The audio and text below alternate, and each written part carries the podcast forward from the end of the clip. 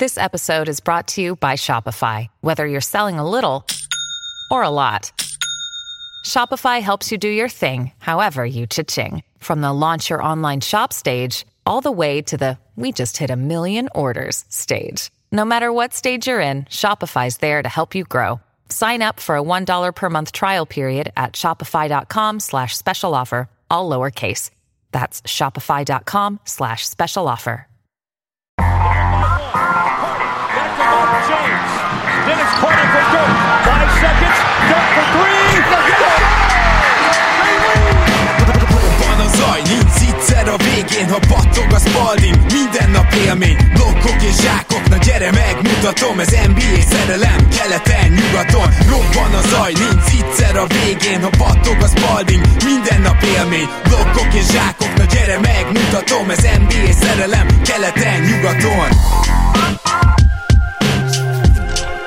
Éjjó! Szép jó napot kívánok mindenkinek, Rédai Gábor vagyok, ez a Repsity keleten-nyugaton podcast, és mint mindig most is itt van velem Zukány Zoltán, szia Zoli! Mint majdnem mindig, szia Gábor, sziasztok, örülök, hogy itt lehetek. Ma egy elképesztően izgalmas, érdekes adás lesz, előtte gyorsan hadd említsek meg 2 dolgot, az első az a szokásos, hogyha 5000 forint fölött vásároltok online a Repsitynél, akkor a keleten promókódot kell beírni egy kis plusz ajándékért, ami egy Repsitys gymbag, a második pedig a KDM bárral kapcsolatos, ha minden jól megy, akkor vagy január 18, vagy 26 lesz a dátum, tehát vagy egy szombat, vagy egy vasárnap. Mind a 2 esetben 10 környéken kezdődnek a meccsek, tehát lesz januárban Repsity és Repsity keleten-nyugaton közös rendezvény. Úgyhogy készüljetek, és a következő adásban valószínűleg már pontos dátumot is tudok mondani. A mai témánk az elmúlt évtized legjobb és legrosszabb draft pickjei lesznek. Persze igyekszünk nem csak a legnagyobb stílekre és a legnagyobb basztokra koncentrálni, hanem a mi kis egyéni szűrőnkön keresztül engedni, de azért ugye nem olyan régen történt egy olyan esemény, amiről szeretnénk megemlékezni. Nyugodj békében, David Stern.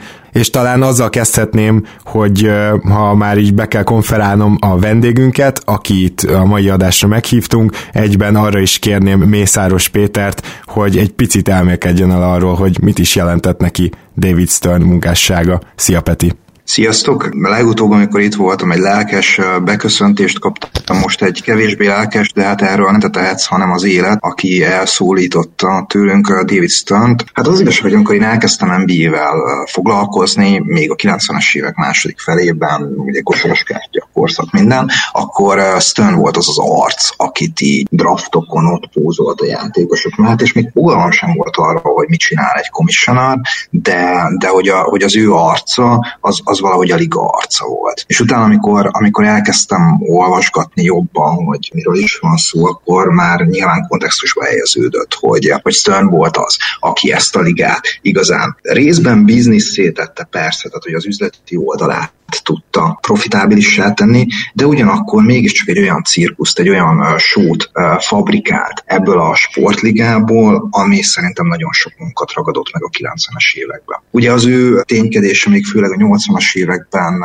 csúcsosodott ki, amikor a Magic Johnson, Larry Bird rivalizálás köré fel tudott építeni egy meccsát, és ebből kinőtt az a liga, ami a 90-es évek televíziós kultúrájának hála egy globális termékké változott, és valahogy neki ez a kicsit mindig ilyen félmosolyos, nagyszájú arca, és az eszméletlen alacsonysága, ami főleg a centerek mellett volt nyilvánvaló így a draftfotókon, az valahogy hozzátartozott az egész ligához. Azt szokták mondani, hogy a 80-as évek közepétől csak egy ember volt, aki az NBA népszerűsítésért többet tett, vagy nagyobb impactja volt az NBA népszerűségében David Sternnek, az ugye Michael Jordan, de abban, hogy Michael Jordan ennyire népszerűvé tudta tenni a ligát, abban meg nagyon erősen benne volt David Stern. Úgyhogy csak pár komolyabb, úgymond milestone-t említsünk a karrieréből, ugye ő indított el a WNBA-t, a WNBA-t, női NBA-t, nem tudom, hogy erre emlékeztek-e. Ugye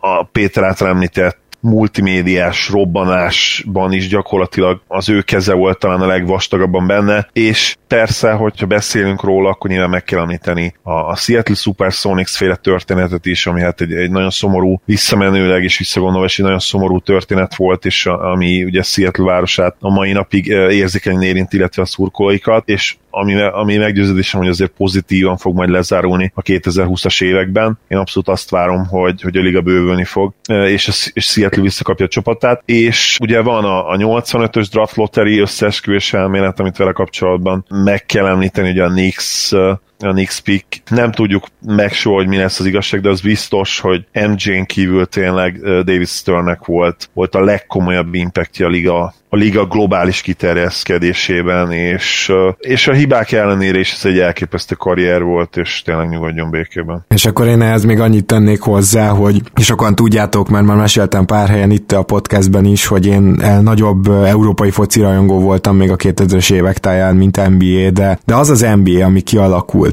Kezdeném a CBA-jel, tehát nyilván abban is hatalmas szerepe volt, egy irány szabott a ligának, és ez az irány ez mégiscsak az volt, hogy a bajnoki címhez vezető út az ne azon múljon, hogy kinek mekkora városa van, hogy kinek milyen gazdag tulajdonosa van. Ez az amerikai sportokra is jellemző, de azt gondolom, hogy az NBA-n senki nem csinálja ezt jobban. Számomra ez az egyensúly tökéletes, és ez volt az, ami végső soron engem teljesen átvitt az NBA felé, és európai focit meg manapság már alig-alig nézek ahhoz képest, amit akkor volt, és NBA-t pedig minden nap. Ez az egyik, amit meg akartam említeni, a másik pedig az a közösséggel való törődés, amit az NBA tud felmutatni, az tényleg ilyen példaértékű, és nagyon kevésszer látunk olyan egész ligaszintű példamutatást, mint amit az NBA tesz gyakran, és azt gondolom, hogy ez is egyértelműen David Stern iránya volt, amit nyilván onnan kellett kezdeni, hogy alkoholista és droghasználó játékosokból megjeleníthető játékosokat faragni, ez nagyon-nagyon kemény lépéseket is tett, és nyilván amikor előírta, hogy ki milyen ruhába járjon, stb. Hát oké, ez akkor nem esett jól a játékosoknak, de azért most látjuk, hogy merre tartott ez az egész. Tehát tényleg olyan víziója volt az elejétől kezdve, amit tényleg csak köszönettel tudok illetni, és ezért is szeretem ezt a ligát. És 7 új csapat alakult ugye az ő ténykedése alatt, ami szerintem egy elképesztő szám. Soroljuk is fel ezt a 7 csapatot. Ugye még 88-89-ben a Charlotte Hornets, Miami Heat, Minnesota Timberwolves és az Orlando Magic. Aztán ugye ott volt egy 6-7 éves szünet, 95-ben a 2 kanadai csapat, ugye Gábor ezteket nem kell mondani, a Toronto Raptors, illetve a Vancouver Grizzlies, amely ugye az utóbbi azóta hát áttette székhelyét, de sokak szerint, ha lesz egy bővítés és jöhet 2 új csapat, akkor akár a Vancouver is lehet az egyik, a Seattle mellett, és 2004-ben végül ugye a Charlotte Bobcats, azóta nem került be új csapat a ligába. Én nagyon kíváncsian várom, hogy Silver ezt az örökséget hogyan tudja majd folytatni, mert nem kérdés, hogy kellene 2 új csapat, én azt gondolom a 2020-as években. És akkor váltsunk a 2010-es évekre, mert hogy arról lesz ma szó. A legjobb és legrosszabb húzások a drafton, és mint azt korábban is mondtam, nem egy ilyen hagyományos lista lesz, amit beírjátok a nem tudom Google-be, hogy top 10 draft picks, és akkor ott megtaláltok. Abszolút nem ilyen szempontból közelítgettük meg a dolgokat. Szerettük volna inkább megnézni azt, hogy miért bravúros egy-egy húzás, miért inkább szerencsés egy-egy húzás, és úgy fogunk közelíteni, hogy bár csináltunk úgymond egy top 10, top 7 körüli listát mind a 2 oldalon, de ugye rengeteg lemaradó van, és ezeket a bizonyos honorable mentions játékosokat, illetve húzásokat is felsorolnánk. Peti, kik azok a rossz draftpikkek, azok a rossz húzások, akik nem fértek fel a közvetlen listádra? Nekem körülbelül egy olyan 11-es listám van, ami így húzásokra épít, tehát hogy a GM milyen hibákat követett el az adott húzásnál, és hogyha ebből válogatok, akkor talán az első, vagy az utolsó, amit kiemelnék, az 2015-ből a Sacramento Kings 8. pickje, Nick Stauskas, aki nem azért gondolok rossz húzásnak, mert ne lehetett volna 8. helyen kiválasztani. Igaz, hogy utána írtózatos bust lett, viszont ezt a draft estén még nem biztos, hogy tudták. Inkább az a show, ami körülvette ezt a választást. Ugye borzasztóan híres videó készült, ugye egy televízió műsorban készült videó a Kings Draft Roomból, ahol a GM csapatot tárgyalja, hogy kit válasszanak, ki lehetne jó húzás, és akkor egyszer csak megjelenik Vivek, nem tudom kimondani a nevét. Igen, de az indiai Vivek tulajdonos. Igen, szóval hogy az indiai tulajdonos, és elkezdi pusholni, hogy ilyen, ugye Stauskas lesz az emberünk, és akkor Pete D'Alessandro GM ezt így jóvá hagyja, és kiválasztják Stauskast, de azért ott lett volna még bent más érdekes prospekt is, meg tárgyaltak a Philadelphiával is, hogy Joel Embiidért felcserélnének, akinek kérdéses volt akkor az egészsége is, meg a fit is, de Marcus Cousinsszal, de mégis ez, hogy egy ilyen tulajdonosi nyomás hatására a draft room meghoz egy döntést. Ez egyrésztről elővetítette azt, hogy Vivek mit gondolt a tulajdonos szerepéről az elkövetkezendő években, másrészt viszont szerintem ez irtózatos nagy blama. És ugye Pete D'Alessandro GM arcán szinte az volt ezen a videón, hogy hát most nem is tudom, hogy mivel tudom megtartani az állásomat, hogyha így rábólintok arra, amit a tulajdonos mond, vagy hogyha felhívom figyelmét, hogy nem biztos, hogy ez lesz a jó döntés. Hát végül is nem sikerült megtartani az állását, és azóta, mint tudjuk, Vlade Divac, vagy Divac a Kings GM-je, de szerintem ez egy említést mindenképpen megér ez a történet, és korrigálnám magam, mert ez 2014-ben volt. Igen, ezt akartam egyrészt mondani, másrészt, hogy én ezt akkora botránynak éreztem, hogy nálam felfért a top listára, tehát nem is csak az honorable mentions között van. Zoli, nálad melyik kategóriába fért be Stauskas? De a Stauskas végül nem került be a top 10-be, ebből az honorable mention futottak még kategóriában mindenképpen. Végül MKG ugye felfért a listámra, rajta is gondolkodtam, hogy most ott legyen, ne legyen, azért végül ott lett, ugye nem egy annyira rossz NBA játék, és azért csak a draft helyből kiindulva is, azért csak fel kellett, hogy tegyem őt. Trey Burke-öt raktam még rá a listára, illetve egy másik magasan draftolt picket, Wesley Johnson, aki a 2010-es játékos bőrzén a 4. helyen lett kiválasztva. Ő fért még bele ebbe a 3-4 emberes futottak még kategóriában nálam. Itt ezek közül nálam Wesley Johnson felkerült egyértelműen, mert hogy Wesley Johnson semmi olyat nem mutatott előtte, ami miatt, tehát 4. helyen kellett volna elkelni azon a drafton, ahol egyébként közvetlenül 5. helyen DeMarcus Cousins szerénykedett, de azért azt hozzáteszem, hogy Wesley Johnsonnál legalább annyi megvolt, hogy atletikus wing, akit láttak már jól dobni, tehát hogy úgymond ez tényleg az a játékos típus, amiben nagyon szeretik beleámodni magukat a GM-ek, meg beleszeretni. Most azt hozzátenném, hogy például Trey Burke nem ütötte meg nálam a listát, hanem akkor mondanék én is egy nevet, aki nem fért fel, pedig lehet, hogy nálatok ott lesz a top listán, 2011 5. választottja, Jan Veselý. Na most... Ez nagyon durva. Futottak még kategóriába került be? Abszolút, csak a futottak még kategóriába.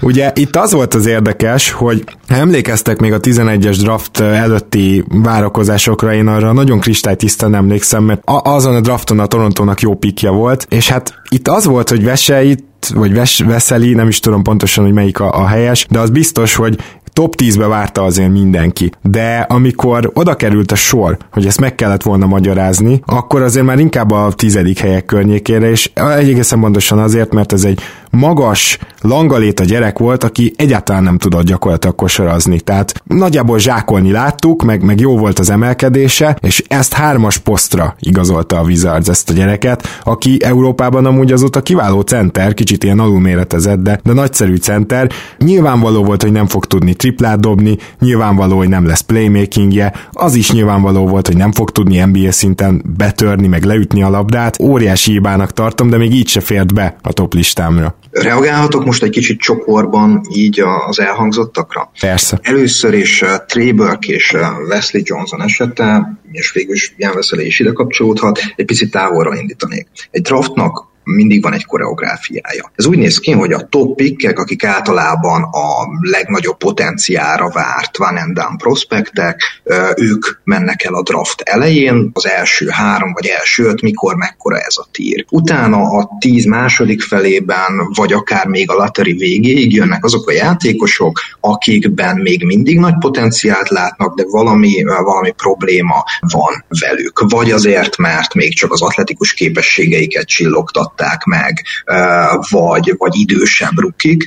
Ez tart nagyjából a lottery végéig, vagy akár egészségügyi kockázat, az is idevendő. Utána nagyjából a lottery után 15-20 között, vagy akár a 20-as pikkek elejéig jönnek az athletic freakek, akiknek olyan fizikai tulajdonságaik vannak, amiket nem lehet tanítani, viszont még ténylegesen semmit nem mutattak. Általában ezek nagyon fiatal, low floor, high upside játékosok, és 20 után következnek majd valamikor azok a játékosok, akik idősebbek, nagyjából számíthatnak arra a csapatuk, hogy mit fognak hozni, ők kitartanak 30, tehát hogy a második kör elejéig, ekkor jelennek meg azok a játékosok, akik európai sztessek, Veselý éppen ide is tartozhatna, bár benne többet láttak ezen a drafton, és akkor egy nagyjából ilyen 25-30. helytől 50-ig az eurosztessek, az idősebb játékosok, valamit már megcsillantó, de még nem biztos, hogy NBA játékos lesz, tehát azokat húzzák ki a második körben,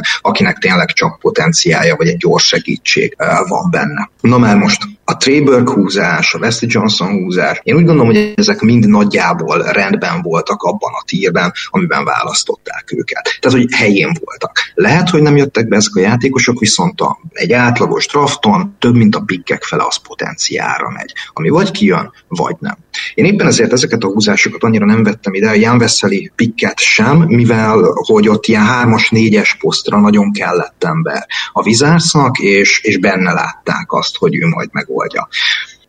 Nem jött be. Hát jó, igen, tehát amit elmondtam, amiatt szerintem ezt nem lehetett reálisan látni, de jó, most ezzel ne vitatkozzunk. Mondj akkor még, esetleg futottak még kategóriából. Jó, akkor maradjunk ennél a 2011-es draftnál, aminek a kontextusához is hozzátartozik, hogy ez egy historikusan gyengének várt draft volt. Igen, tehát Kyrie Irving potenciálra egyértelmű volt, hogy ez 1/1-es, Derrick Williams második helye is egyértelmű volt, és utána, hogy hát kit húzzon, ez tényleg egy kifejezetten gyenge draftnak számított. Azóta tudjuk, hogy a 60. helyen kihúzott Isaiah Thomasból is All-Star és WNBA játékos lett, és ilyen játékosok mentek még el a drafton, hogy Kemba Walker, Clay Thompson, Kawhi Leonard, Nikola Jokic és Jimmy Butler, és akkor maradjunk ennél a draftnál, én a Jimmy Butler választást említeném még, akit 30.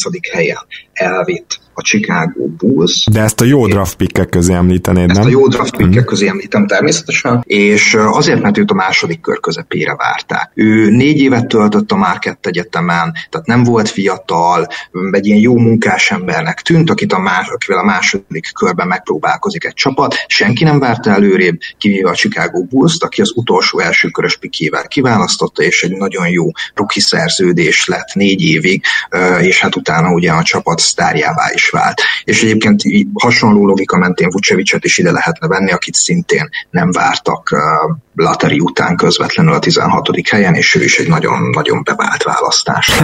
Igen, mondjuk azt nem szépíti túl sokat, hogy a Philadelphia azt hiszem 1 év után elcserélte, tehát hogy az így utólag fura, de Butlert én is felírtam az honorable mentions, tehát a megemlítendők közé a jobb draft pickek között. Nem tudom, Zoli, nálad felférte oda a futottak még kategóriába ez a választás? Abszolút felfért, sőt, nekem a top 10-be is bekerült, nem annyira előre, de hátra mindenképpen. Ahogy Peti mondta, azért ez egy nagyon jó megérzés volt a GM részéről az első kör végén. Butler tényleg nem tűnt akkor egy high ceiling prospectnek az egyetem után. Azt mindenki gondolta egyébként, hogy rotációs játékos lehet az NBA-ben, de hát nyilvánvalóan senki, és szerintem beleértve, ugye a Bulls GM-jét sem várta azt, hogy ő gyakorlatilag egy Hall of Fame prospect lesz, és hát most már lassan, így a 30-hoz közeledve kijelenthetjük szerintem, hogy Jimmy Butler Hall of Fame játékos lesz.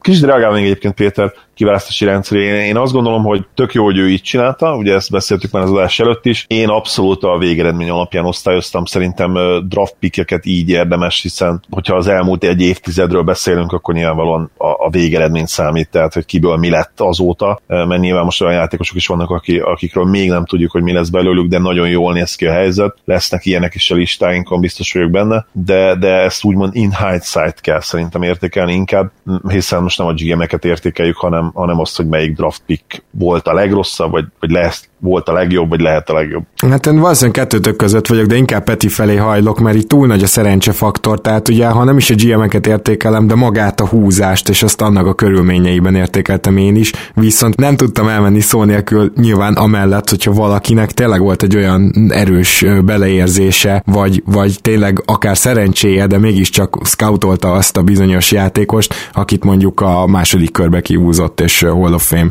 gyanús lett, tehát azért az ilyen nagyon extrém esetek természetesen nálam is elő vannak a listán. Helyes, Jokicsot oda is kell rakni. Top 3-on kívül nem lehet. Ó, de top 3-on kívül van Jokic nálam, de top 7-ben. De top nálam is top 3-on kívül van. Természetesen teljes egészében nem lehet kizárni azt, hogy kiből lett jó játékos, de hogyha valakit úgy húztak ki, hogy nagyjából abban a tírben bárki kihúzhatta volna, akkor azt én nem vettem be. Például én kihagytam a listámról a Draymond Greent, akit igaz, hogy a második körben draftolt Hall of Famer-ként szerzett meg a Warriors, de hát őt igazából az első kör végére várták, és még a Warriorsnak is volt egy 30. pick. 29, amivel Festus Ezelit húzták bizony ki, és nem őt. Tehát, hogy ebben az esetben például Greent én kihagytam. Én nálam ő az említésre méltók között van Green, pont ezért, mert hogyha nem lett volna előtte az ezeli húzás, akkor azt mondanám, hogy úristen, tényleg leborulok, mert ez akkora megérzés volt, és ha jól tudom, akkor Greent azért követgették is a Warriorsnál, tehát, hogy már meg volt az, hogy őt azért nagyon szeretnék, de Ezelit jobban szerették volna, ami viszont kicsit így, hát zárójelbe teszi ezt a történetet. Zoli, nálad, akkor te listádon gondolom előrébb lesz Green. Abszolút, ugye hát én nem a GM-eket rangsoroltam, mint ti, hanem a draft pickeket. Ezt most a pikét mondom, megjegyeztem. Úgyhogy természetesen ott van a listámon, előkelő helyen, így van. Na jó, viszont akkor nálunk nincs, akkor mondok még olyat, aki nincs a közvetlen listán, pedig ugye egy hatalmas draft pick, Steph Curry, 7. helye. Ugye 2009-es draftról beszélünk, és itt tényleg azt kellett mérlegelnem, hogy bent lehetett-e még hagyni a 7. helyen, és azok után, hogy mind a két irányítót képes volt kihúzni a Minnesota, amiről szerintem még beszélünk, azok, és ugye irányítót keresett a Warriors, azok után azt gondolom, hogy nem. Ettől függetlenül említsük meg, mert akkora nyereség lett, de még ezt is hozzátenném, hogy az első pár évben csak egy nagyon jó draft picknek tűnt, és akkor utána lett Hall of Famer, tehát hogy most csak azért tehetnénk magasra, mert tényleg 2020-ban beszélgettünk, és nem mondjuk 2012-ben, és ez is olyan dolog, hogy nem tudom, hogy ezt lehetett-e látni, és biztos vagyok benne, hogy ezt a Warriors nem látta előre, az kizárt. Viszont egy nagyon érdekes jelenség miatt vettem itt előre Steph Curryt az említések között, mégpedig azért, mert ugye az ilyen, akit úgy vártak a drafton, hogy csak dobni tud, de azt nagyon jól, azok a típusú játékosok, azok a rengeteg csapat befürdött, viszont miután Steph Curry jól elsült, és az azért már 2 év alatt látszott, utána jött egy ilyen jelenség, hogy itt az első 10-nek a végén elkezdtek többen is ilyen típusú játékost bepróbálni, és a Kings például 2-szer is befürdött vele, tehát, hogy úgy mondjam, jött egy ilyen overreaction, hogy na, akkor próbáljuk meg mégis, aztán rohadtul nem így történt. Stauskas mondjuk én nem venném ide, hogyha rágondoltál, szerintem ő abszolút más típusú játékos, de valóban. És hozzáteszem, hogy Stephnél már az újonc szezonjánál látszott, hogy elképesztő játékos lesz, nagyon-nagyon jó újonc szezont hozott le. Igen, hát Stauskast is csak a dobás miatt, hogy igazából az volt az egy tulajdonsága, amiért elődraftolták, de a Jimmer-Fredet draft azt is muszáj így megemlítenünk akkor, ha már itt tartunk, csak még hogy... Mielőtt Fredetre ugranánk, bocsáss meg. Igen, én is szeretném, hogy kicsit később maradjon, mert nekem bőven benne van a listámba, tehát az az egyik legrosszabb draft pick volt az elmúlt évtizedben. Fredet az én listámon is rajta van. Jó, akkor mondjunk még a futottak még kategóriából, Peti. Én még Curryre szeretnék reagálni. Én felvettem a 10-es listámra a Golden State Curry pickjét, mégpedig azért, mert a jó Steph elég komoly kampányt csinált annak érdekében, hogy ő a New York Knicksbe kerüljön, aki a 9. helyen választottak. Ugye szoktak játékosok ilyet csinálni, hogy nem küldök egészségügyi papírokat egy csapatnak, jelzem nekik, hogy nem fogok aláírni, tehát minden, ami rendelkezésére áll neki, vagy az ügynökének eszköz, azt megpróbál mozgósítani azért, hogy oda kerüljön, ahova szeretne. A Steph Curry így szeretett volna a New York Knickshez kerülni, és a Minnesota Timberwolves ezért húzta ki a másik 2 irányítót korábban, mert nagyon jól tudták, hogy Steph Curry nem akar hozzájuk menni, és nem merte kockáztatni vele. A Golden State viszont megmerte húzni azt, hogy Curry akarata ellenére magukhoz láncolják egy 4 éves rookie szerződéssel, és hát ez zajos siker lett. Ezt bevallom, erre a sztorira nem emlékeztem, pedig ez nekem is felőtte volna a 7-10-es listára a Curry választás gond nélkül, úgyhogy ezzel teljesen meg is győztél. Én még akit a rossz választások között csak, hogy említsük meg, 2015-ben a Memphis a 25. helyen Gerald Martint választotta. Ennek a picknek az a története, nem tudom, hogy nálatok bárhova felkerült, nem hiszem, de én akkor követtem. Ugye az volt, hogy a Memphis gyakorlatilag 2 hét után abba hagyta a draftolást, mármint hogy azokat a kis mini training campeket, ahol megmutathatják magukat esetleg a kiválasztottjaik, és azért, mert megígérték Gerald Martinnak, hogy a 25. helyen kiválasztják, hogyha addig esik. És ki is választották ezzel, csak az volt a probléma, hogy meg volt győződve az egész szakma arról, hogy ő nem lesz NBA játékos, és nem is nézegettek állítólag mást. Ami az egyik legnagyobb lustaság, amit valaha 2010-es években NBA csapattól láttál. Úgyhogy ez mindenképpen említést érdemel, és nem tudom, hogy nálatok felkerült-e bárhova a listára Chris Dunn, ugye, hogy 5. helyen sikerült kiválasztani a Minnesotának úgy, hogy ott volt Rubio. Tehát sikerült úgy kiválasztani egy irányítót az 5. helyen, aki nem is jött be, hogy amúgy volt egy irányítód. És szerintem ez is mindenképp legalább említést érdemel. Nem tudom, hogy akár Dan, akár Martin megjelenik-e bármelyik ötöknél. Én Danról gondolkodtam, de nem került fel végül a listámra. De ugye a 2009-es draft, amin ugye Ricky érintett volt, itt nem csak olyan Flynn is, az ugye Stephen keresztül érintve volt, és ugye ebben a kontextusban is, hogy mondtad, hogy már akkor volt egy nem is rossz irányító egyébként. Ugye Rickynek az újoncéve az kiváló volt, csak ugye utána jött az ACL sérülés, kicsit lelassította az ő fejlődését. Nyilván ez már jó pár évre rá volt ugye a Dan kiválasztás, de akkor még úgy tűnt, hogy Ricky azért hosszabb távon is maradt esetleg, aztán ugye jött a váltás, mint tudjuk, és itt csere, aztán Rubio ugye Utahba került. Illetőleg még én ide venném Papagiannist is, nem tudom, hogy nálatok előrébb van-e, én nálam nem került be a 10-be, de csak egyetlen egy oka van ennek. Mert egyébként nyilvánvaló, hogy a Sacramento azt gondolta, hogy most kihúzza az új Jokicot, csak nem vár a 43.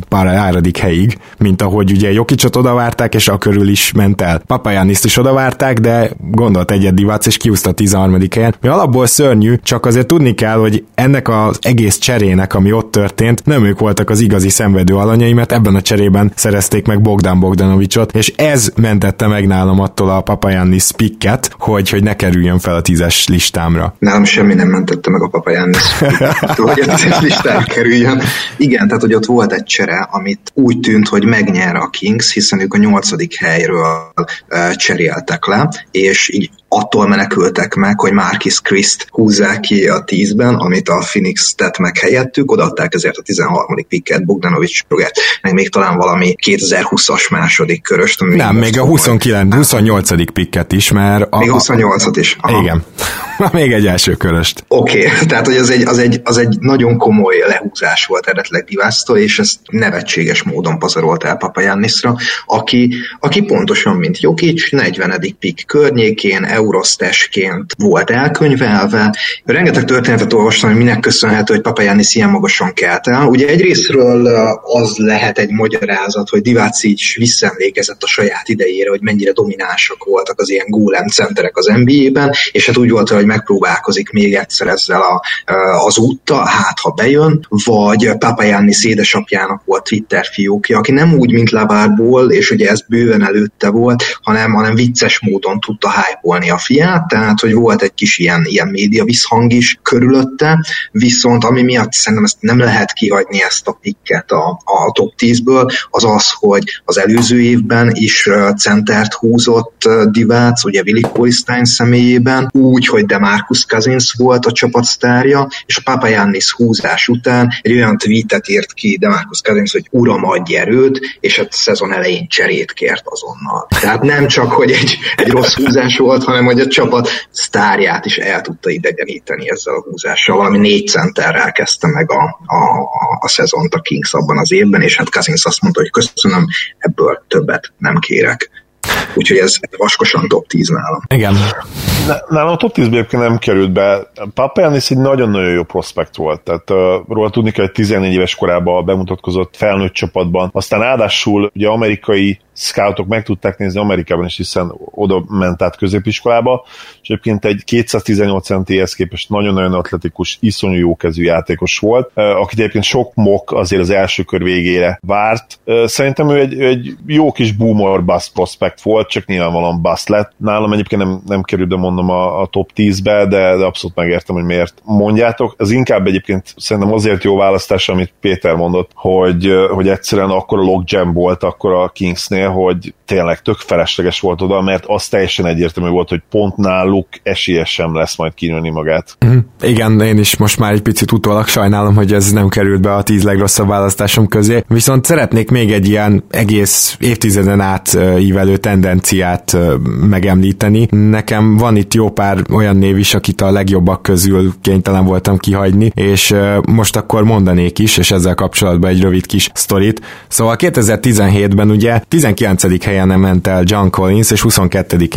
helyen Jarrett Allen. Szerintem mind a kettő kiváló választás, persze egyik sem került azért a top 10-be, az idő is egy kicsit kevés volt, de amire szeretném felvinni a figyelmet, hogy ugye nagyon érdekes az a jelenség, ami a magas emberekkel történt. Például gyakorlatilag az évtized elején 3 év alatt a klasszikus, hagyományos négyeseknek lőttek, tehát az sokkal hamarabb végük lett, gyakorlatilag a Miami felállásával abban a pillanatban vége lett ennek az egész történetnek, hogy Carlos Boozer és társai. Éppen ezért egy idő után ugye már csak egy magas volt, aztán a magas embereknek az érvényét is kezdte elvenni a Draymond Green féle Warriors, és erre a draftnál reflektált a liga, igaz, hogy évekkel később mindig, és egy idő után, amikor ugye a jó magas embered volt, mindig rögtön az első 3-ba elment, meg a magas emberek mentek az elején, ez egy jellemző trend volt a 2000-es években, és még a 2010-es elején is, de aztán meg jött egy ilyen overreaction, aminek 2017 volt az egyik legnagyobb eredménye, tehát John Collins és Jarrett Allen nem véletlenül ment el hátul, akkor éppen úgy volt vele mindenki a ligában, és hát én magas embert nem fogok most előre húzni, pedig mind a kettőről tudták, hogy tehetséges, és azt is, hogy miben, és gyakorlatilag, ha megnézitek a leírásokat róluk, akkor pontosan azt hozzák, és ez amit hoznak, ez sokkal jobb, mint anyadik helyen kiválasztották őket. Ott még bőven egy overreaction volt, miközben a évtized elején még biztos vagyok benne, hogy mindannyiunknál szerepelni fog. A 12-ben 5. helyen kiválasztott Thomas Robinson a legrosszabb 10-esben, tehát ilyen hagyományos négyeseket húztak még 5. helyen 2012-ből, és ebből lett 5 évvel később az, hogy egy John Collins meg egy Jarrett Allen itt megy el csak a drafton. Nagyon kíváncsi ott lesz a Thomas Robinson, mert Thomas Robinson egy hihetetlen high ceiling prospect volt, és nagyon-nagyon magas tagsálták a draft idején. Ugye tudjuk, hogy mi lett belőle. De amit mondtál, az nagyon szuper, és nyilván tudjuk azóta, hogy még inkább erre haladt a liga, és a tweener kifejezésnek, ami ugye ilyen poszt közötti játékos, most már egyre kevésbé van például pejoratív jelentés, és nagyon sokan tweenerek után kutatnak. Nyilván az sem mindegy, hogy az a tweener, milyen tweener, nyilván azt preferáljuk, inkább a Kawhi Leonardot és a Paul George-okat preferáljuk, nem pedig az Anthony Bennetteket, aki szintén ott lehet a listán egyébként. Hát igen, az mindannyiunknál így van. Ez a 2017-es drafthoz kapcsolódnék. Szerintem meg fogtok majd lepődni, hogy Thomas Robinsont én milyen kontextusban hoztam, viszont vissza a 17-es drafthoz. Ugye itt valóban volt egy overreaction a magas posztokon, ugyanis akkor ez nem jelentette azt, hogy ne választottak volna ki játékosokat magasan. Ugye a 7. helyen Lauri Markkanen, aki nem klasszikus center, de mégis elkelt, Zach Collinsért felcserélt a Portland 10. helyen, és akit én ráraktam a listámra, az a 14. helyen kihúzott Ben Adebayo volt, aki a Kentucky Egyetemnek volt az első éves one and done prospektje, és hát éppen emiatt az overreaction miatt, amit Gábor felvázolt, senki nem várta őt, hogy 20-ban el fog kelni. Adebayo azt nyilatkozta, hogy oké, hogyha őt nem húzzák ki magasan, akkor ő nem fog aláírni senkihez, nem is fogadott ügynököt, ő visszamegy még a Kentuckyra még egy évre, de bizonyítja, hogy ő igenis jobb játékos. És erre, ennek a fenyegetésnek az ellenére, vagy ennek a hatására Pat Riley kimerte húzni 14. helyen, ami lotteryben ugye elég nagy reach volt ekkor, és szerintem ez nagyon jól bejött ez a pick, tehát ezt én bevettem a 10-be. Az igen. A 10-ben nincs csak az honorable között, tehát az említésre méltóak között, de igen, nem tudtam erről a fenyegetésről, ezért hívtunk téged, Peti, mert tudom, hogy te ezekből még sokkal inkább felkészültebb vagy, mint mi, de abszolút, tehát főként ezt nézve, hogy milyen jelenség volt éppen 2017-ben, ez valóban egy nagyon jó húzás, jobb is, mint amennyire én tagsáltam. Még akit meg szeretnék említeni, és nem került be a 10-be a jó húzások között, az amikor a Boston 55. helyen kiúzta Ethan Moore-t, ez egyszerűen csak egy nagyon nagy találat annyira lent. Ugyanígy az Isaiah Thomas húzás is azt gondolom, hogy egy nagyon nagy találat a 60. helyen,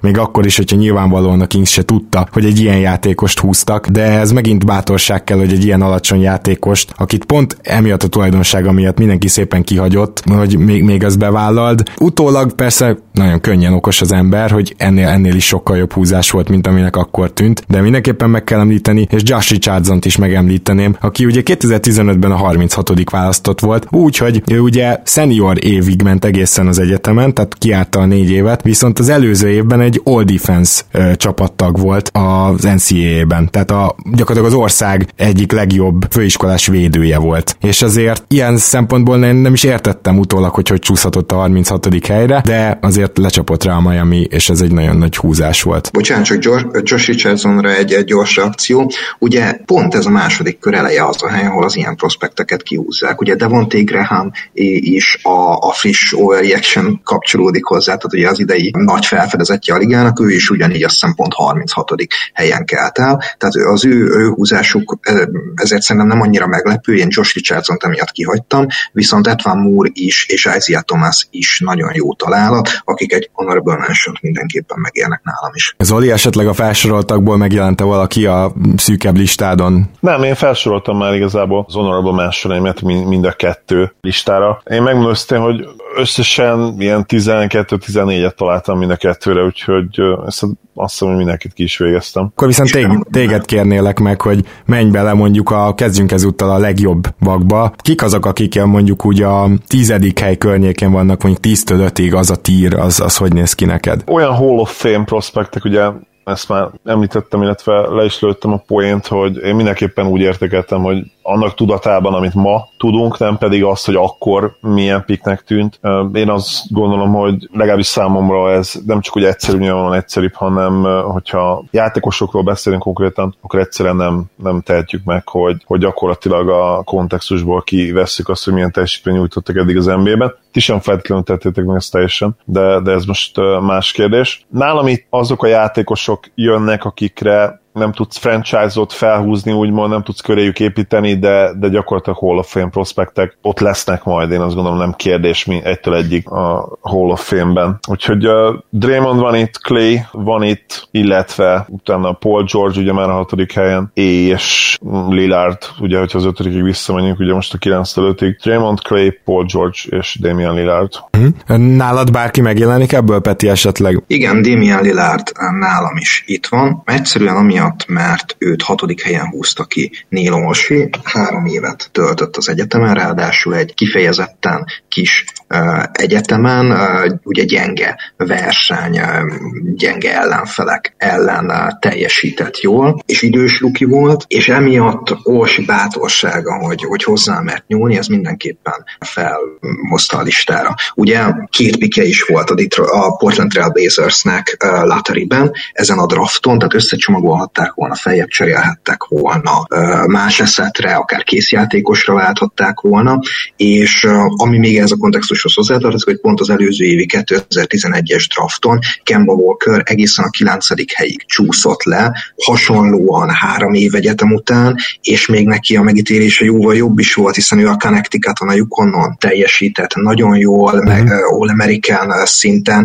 és még a Madness-ben is győzelemre vezette a csapatát. Tehát, hogy egy sokkal biztosabb választásnak tűnt, mint Damian Lillard, és ennek ellenére csúszott egészen a 9. helyig. Úgyhogy az, hogy Olsey ezt megmerte húzni, hogy a 6. helyen kihúzza Lillardot, ez szerintem bátorság volt, és belefér miatt a top 10-be. Nekem a top 10-nek a hátsóbb régiói azok úgy néztek ki, hogy kezdenünk Chris Middletonnal a 39. helyen, akiről azt kell tudni, hogy ő neki egy kiváló másodéve volt az egyetemen, és aztán a junior évében, tehát a 3. évében az történt, hogy lesérült körülötte az egész csapat, majd ő is lesérült. És gyakorlatilag alig tudta megmutatni, hogy milyen játékos, és a csapat is hamar kiesett, így hát nem is tudta megmutatni, amit később, igen, hogy a nagy pillanatokban milyen jó. És azért nagyon érdekes érdekes ez a pick, mert ugye a Detroit választotta ki Chris Middletont, és utólag többen is esküdöztek a Detroitnál, hogy tényleg azért választották ki, mert figyelme vették azt, hogy már volt egy rohadt jó éve, csak egyszerűen abba a cserébe úgy gondolták, hogy ez a második körös, ez bemehet, ami egy évvel később ugye elcserélték Milwaukee-ba, amit azóta is valószínűleg sajnálnak. Minden esetre Chris Middleton kiúzása azután, hogy egy ilyen sérülésektől teli év miatt ugye nem igazán várták őt, és gyakorlatilag a draftba is alig.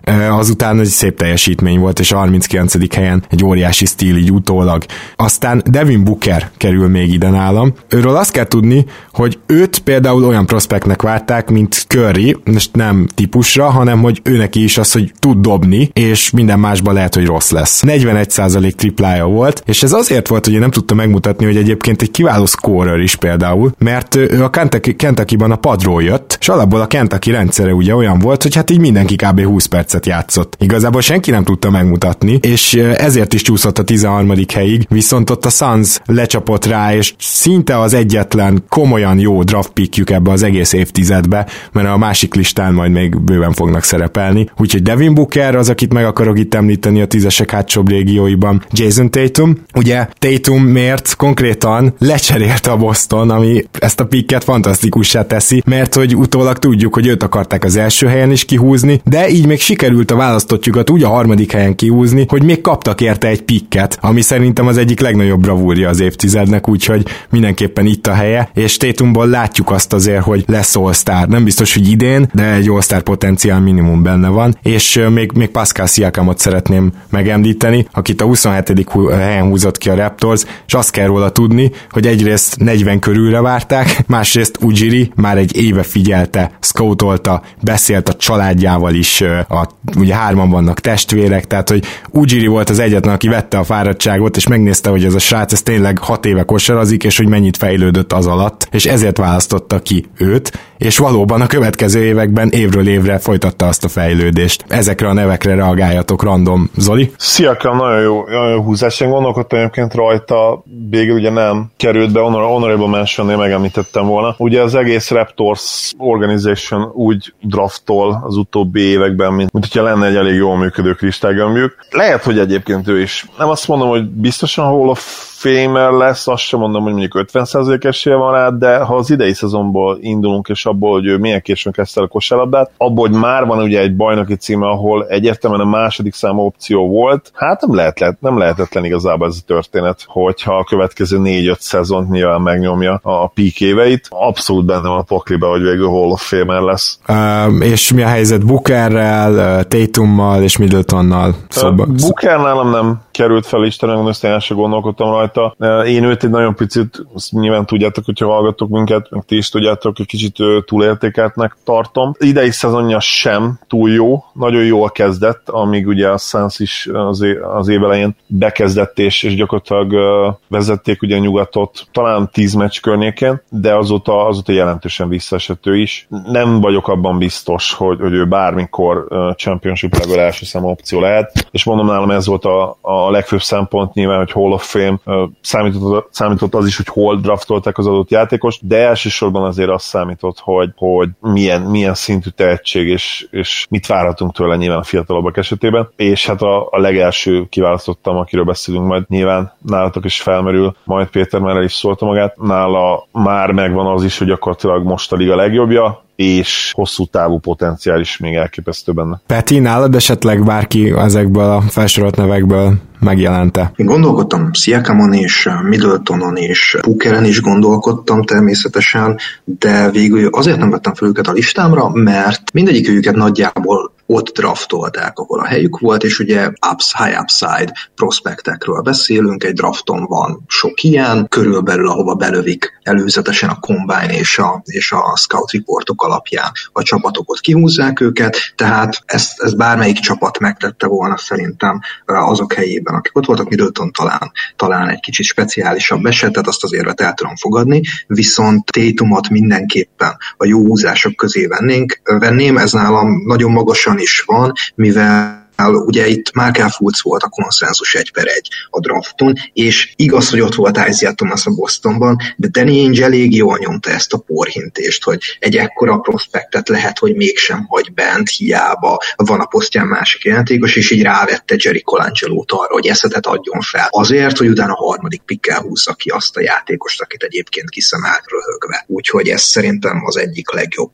húzás a draftokon. Oké, akkor ha nem haragszatok, én tovább mennék, és mondanám a legjobb húzásokat, és aztán majd kiderül, hogy ki az, akinél szintén ezek a legjobbak, ki az, akinél ez nem volt benne. Valószínűleg a legjobbak közé kell sorolnunk, mert legalábbis én ide soroltam Antetokounmpo kihúzását, következő az ok. Ugye abszolút high upside prospect volt, tehát még érveltem is amellett, hogy most 15. helyen kihúzott Domboja. Nagyjából ugyanekkora meglepetés lenne, hogy belőle komoly játékos lesz, mint Antetokounmpóból volt. Ez egy kicsit húzás, de nem olyan nagy. Viszont volt pár olyan GM a ligában, körülbelül 3-4, aki teljesen szerelmes volt Antetokounmpóba, és ez a 3-4 GM még harcolt is érte, küzdött is érte, ugye a Dallasos sztori is nagyon híres, Ujiri is nagyon híres, ugye nem volt azon a drafton, azt hiszem pikje a Raptorsnak, de be akart cserélni konkrétan Antetokounmpóért, és ebbe a 3-4 GM-be bizony benne volt az akkori vezetése a Milwaukee-nak is, úgyhogy annak ellenére, hogy például mock draftokon akár följebb is várták Antetokounmpót, annak ellenére azt mindenképpen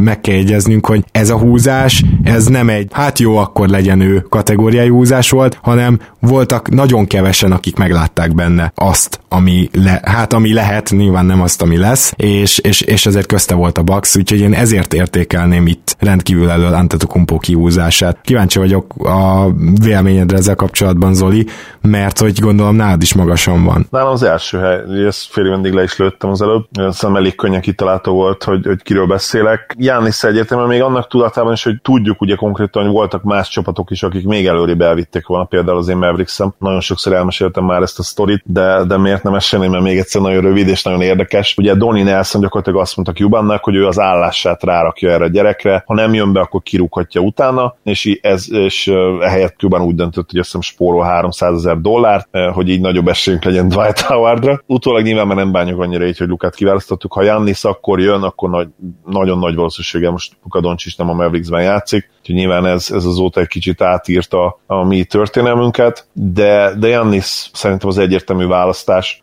Gyakorlatilag már most biztos az, hogy Hall of Fame prospect, és azt gondolom, hogy az egyetlen játékos a ligában, akiben még GOAT potenciál van, tehát adott esetben lehet belőle minden idők legjobbja is. Jelen pillanatban Giannis az egyetlen ilyen. Én nem a Giannis választást vettem a legjobb draft húzások közé, hanem a Cuban húzását vettem az egyik legrosszabb vagy a legrosszabbak közé, hogy nem engedte Donnie Nelsonnak, hogy kiválassza azt a játékost a meglévő saját 13. pickjükkel, akiben bízott, akiben látta azt az eszméletlen potenciált, és tényleg a cseresor, tehát itt két csere volt, ennek a végén a 13. pickjükből lett egy 18. pick, amivel kihúzták Shane Larkint, kavargott pár második körös, meg szerződést is pucolt ki közben Donnie Nelson, de ez, hogy úgy hagyták bent Antetokounmpót, hogy látták benne a potenciált, ez szerintem az egyik legrosszabb húzás az évtized draft történeteiben. Én azt gondolom, hogy innen megközelítve lehet, hogy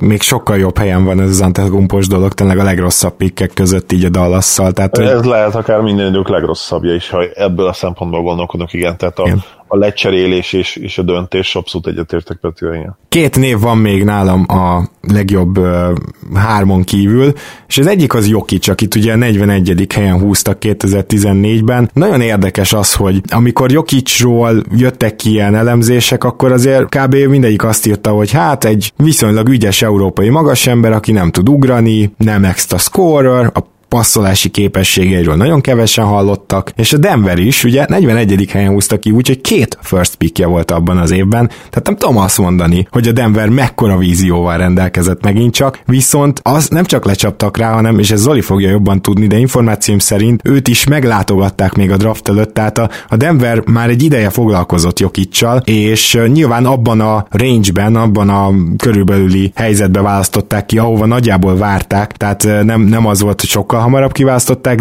de a Denver bízott abban, hogy a 41. helyen még bent lesz. Bent lett, és nálam Jokic az 5. legjobb draft pick az előző évtizedben ezzel. Ez fontos, hogy így van, ahogy mondtad. Volt még pár csapat, nem csak a második körben egyébként, hanem az első kör végén is, ha jól emlékszem, aki megfontolta a Jokic kiválasztást, aztán végül nem választották ki, de többek között azért nem. Javítsatok, hogy tévedek, benne volt a pakliban az, hogy nagyon sokára jön majd át Jokic, és egy komolyabb Euroligás szerződést is aláírhatott volna. Ha emlékeim nem csalnak, volt is konkrét ajánlata, szóval ez is benne volt. Mint tudjuk, végül azt hiszem egy szezon után jött át Jokic, vagy lehet, hogy talán azonnal jött át. Egy szezon.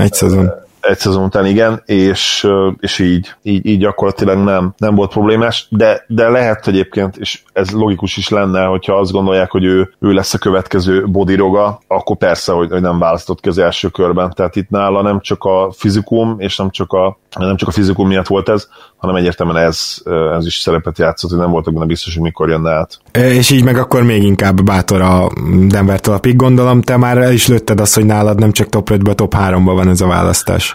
Így van, ugye a Hall of Fame potenciál alapján mentem, ugye Giannist várjuk most a legmagasabb helyre, valószínűleg top 5-ben majd, ha befejezi pályafutását. Utána én Kabályt választottam ki ugye a második helyen, akit ugye 2011-ben a 15. helyen vittek el. Hasonlóan egyébként Giannishoz mind a ketten 15. draft pickkel, ez egy nagyon érdekes dolog szerintem. Nagy valószínűséggel megközelítőleg sem találunk ennyire jó játékost a 15. helyen draftolva, de lehet, hogy azért van még egy-két gyémen. És jelenlegi tudásom szerint Jokic is azért egy top 50-es, top 40-es játékos lesz. Nagyon jó eséllyel, úgyhogy én őt vettem a harmadik helyre, és nyilván itt az is benne volt, hogy a draft pozícióhoz viszonyítva azért ő talán neki lehetne esélye a legmagasabb érték draft helyhez viszonyítva, kis külön díjra is. Peti, nálad mi a helyzet Jokic-sal? Mivel én nem klasszikus húzásokat értékeltem, hanem GM-i teljesítményt, én így a 10-ben vettem be nem csak Jokic húzását, hanem így Suzanne Mann a Denver Nuggets 2014-es draftján, ahol az történt, hogy nekik eredetileg egy 11. pickjük volt, amit a draft napján eladtak a Bullsnak, akik kihúzták vele Doug McDermott, akiből NBA játékos lett. Na várjál, tehát azért kell, hogy félbeszakítsak, mert akkor már most beharangoznám, hogy nálam ez top 10 legrosszabb húzás a Bullsnak a McDermott húzással. Pont ezért, amit most el fogsz mondani, hogy kit húztak a 16 és 19. helyen. Így jó. Tehát, hogy a 16. helyen a Denver kiválasztotta Jusuf Nurkićot, a 19-en pedig Gary Harrist. És ugye ehhez a drafthoz tartozik még a Jokic választás is. Én ezt így csomagba vettem, és a top 10 jó húzások közé ezt így be is vettem Tim Connelly-től. És egyébként McDermott nálad is ott volt a top 10 rossz húzás között ezek után? Hát nem, én így ezt a kérdést így... Ezt így lerendezted erről az oldalról. Igen, mert McDermott is ki lehetett húzni, még 10-ben is volt egy-két mokkon. Persze, hát, azt igaz, értem, csak azért így erős, nem? Igen, persze. Felcserélsz érte, két olyan játékost hagysz bent ezzel, aki jelen pillanatban lehet, hogy a két legjobb játékosod lenne, de hogyha Lövint magasabbra értékeljük, akkor 3-ból 2, tehát hogy így, ez egy nagyon erős így felcserélni, egy fehér, dobni tudó magas emberért, akiről tudtad, hogy szarvédő lesz, és tudtad, hogy semmi másról nem lesz jó. Tehát nálam az simán landolt a top 10-ben a legrosszabbak között a McDermott pick, így pontosan ezekért. Na de akkor én mennék most a sajátomon tovább, ha már Zoliét így nagyjából végighallgattuk. A 4. helyen van nálam a Mitchell húzás, és ugye Donovan Mitchellről azt kell tudni, hogy alapból nem volt biztos, hogy a 13. helyig csúszik, de megvárta a Utah Jazz, hogy esetleg lecsúszik-e, mert tudták, hogy a 13. helyen már esetleg elérhető lesz, és Trey Lyles-t és egy 24. picket adtak, tehát felcseréltek érte, és így csinálták meg a draft stíljét. Tehát amikor felcserélsz a legnagyobb lopásért a drafton, arra azt mondom, hogy vízió, és megjegyzem, hogy ugye a top 3-ba is találkozhatunk majd még a Jazz-zel, gondolom nálad is, Peti, de mi a helyzet Mitchell-lel, és Zoli, nálad miért nem került fel a listára? Nekem top 3-ban van Mitchell, és éppen ezért, amit elmondtál, hogy egy 24. picket és egy már félig meddig bust kategóriában sorolt Trey Lyles-t adták érte, úgyhogy ez nálam top 3-as húzás, és hát ugye amit beharangoztál a másik választás, azt is ide venném, mert nálam az is egy kalap, hogy a Lindsay lehúzza Connellyt, tehát a Jazz lehúzza a Denvert, Ugye 2013-ban történt meg egy hasonló történet, amikor az új CBA szerint már nem lehetett first round picket cash considerationért vásárolni. Úgyhogy a Denver egy 46. pickért és cashért adta el a 27. pickjét, amivel aztán a Jazz kihúzta Rudy Gobert, aki szintén nagyon bejött, ő is egy ott körülre várt high upside prospect volt, úgyhogy nálam ez így csomagban Dennis Lindsay, ez az egyik top 3-as hely. Igen, nálam Rudy Gobert külön volt véve, és így lett top 3-as. Zoli, te mit gondolsz a Jazznek a választásairól? Mit csinálom, ugyanazonokból nem került be, amért Bookert sem raktam fel a listára, én egy kicsit túlértékeltnek tartom, és teljesen egyértelmű, hogy relatív a pozíciója, az ugye a kiválasztási pozíciója, az nagyon-nagyon jó játékos, és többszörös all-star lesz majd. Az én kritériumom, ami ugye Hall of Fame, lehetőleg franchise játékos, abban ugye ő nem fér bele nagy valószínűséggel, még erre rácáfolt, elég fiatal, de azt gondolom, hogy jelen pillanatban valószínűbb, hogy ő egy ilyen maximum Chris Bosh-szerű játékos a karrierje során. És akkor nálam egyébként gyakorlatilag egy név maradt ki, az pedig ugye Luka Dončić, csak itt 4. helyre raktam. Itt is az ok nem más, mint az, hogy jelenlegi tudásunk szerint hát ő akár top 20-as all-time játékos is lehet majd. Gyakorlatilag konszenzus vélemény, hogy 18 éves korában a legjobb játékos valaha, ugye 18 évesen, 19 éves korában is, és 20 éves korában is. Nyilvánvalóan nem valószínű, hogy ezt folytatni fogja, nem lesz majd minden idők legjobb 21, 22, 23, 24, 25 évese, de jelen pillanatban mondhatod, hogy Giannis után talán neki van a legnagyobb esélye arra, hogy all-time szinten a ligából odaférjen, nem tudom, a top 5 környékére. Nyilván ő még azért nagyon fiatal, tehát még először be kell fejezni ezt a szezont ugyanezen a szinten, MVP számokat átlagolva, ugye az MVP címet nyilvánvalóan Giannis, most már azért nem nyilvánvaló, de nagyon valószínű, hogy Giannis el fogja vinni, de ha most kellene tippelnünk potenciál alapján, akkor egyértelmű szerintem, hogy top 5-ben van a helye, még akkor is, hogyha egyébként őt azért viszonylag magasan választották ki. Jól számolok, Peti, hogy nálad is az évtized két legjobb húzása az a Dončić 3. helyen, és Kawhi a 15. helyen, és mind a kettőért ugye cserélt a csapatot, tehát gondolom nálad is ez a dobogó első két foka. Az egyik az igen, én Dončićot ismét más megfontolásból az egyik legrosszabb húzásként írtam fel, hogy Dončićot bent hagyta a Kings. Igen, az nálam, és az külön is szerepelt nálam, az annyira rossz, tehát Bagley ott van az első 10 legrosszabb között, csak így külön is, tehát nem tudtam így egybevenni, muszáj volt Dončićot kiemelnem.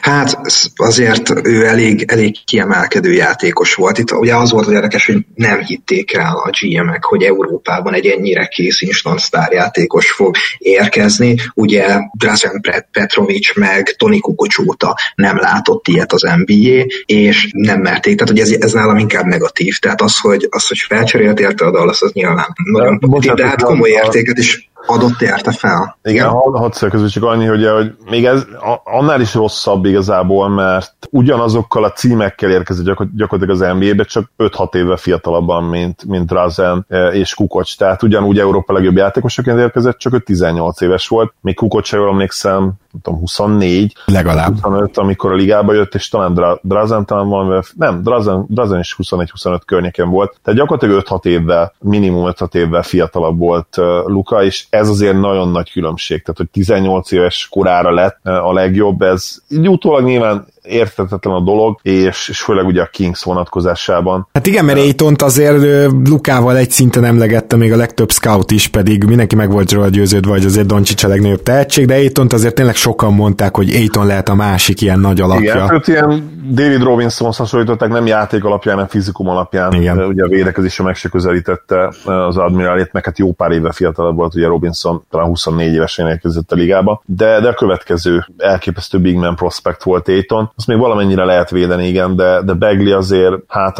az már egyre nehezebb. Még úgy is azt mondom, hogy egyébként Bagleyből lehet all-star.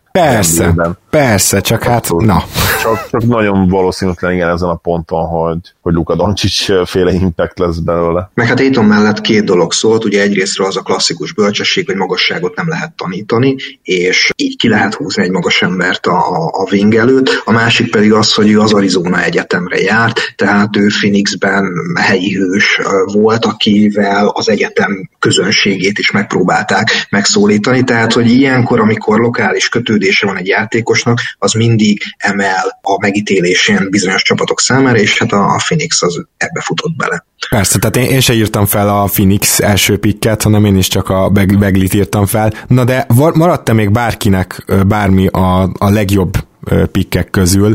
É, ugye én említettem, hogy az, nekem a legjobb az konkrétan, hogy Kawhi Leonardért becserélt 15. helyre a Spurs, feladva vele Popovics egyik kedvenc játékosát, és azért azt tudnotok kell, hogy a Kawhi pick az olyan volt, hogy Kawhi-t 5. helyre is várták, tehát sokan látták benne a potenciált, de a csapatok azért ijedtek meg az utolsó pillanatban, tehát a San Diego-ból jött, és hát, hogy nem tud dobni, és hogy a San Diego rendszerében lehet, hogy így jó kis atletikus játékosnak tűnt, de nem gondolta volna senki, hogy ilyen átmenetre képes az NBA-ben, miközben ugye az a nyers potenciál meg ott volt, és amikor 15. helyig csúszott, akkor szerintem már egyértelmű volt, hogy valaki ki fogja választani, és hogy a Spurs erre így lecsapott és becserélt érte, az valószínűleg a legnagyobb draft bravúr volt az elmúlt évtizedben, legalábbis szerintem. És egyébként azért nehéz védeni a Spurs előtti csapatokat arról a draftról, mert még ha nem is lett volna ilyen támadó játékos Kawhiból, ami, mint most már tudjuk, hát gyakorlatilag, ha nem is ilyen GOAT szintű támadójátékossá vált a play-offban, de mondjuk a GOAT szint alatti, tehát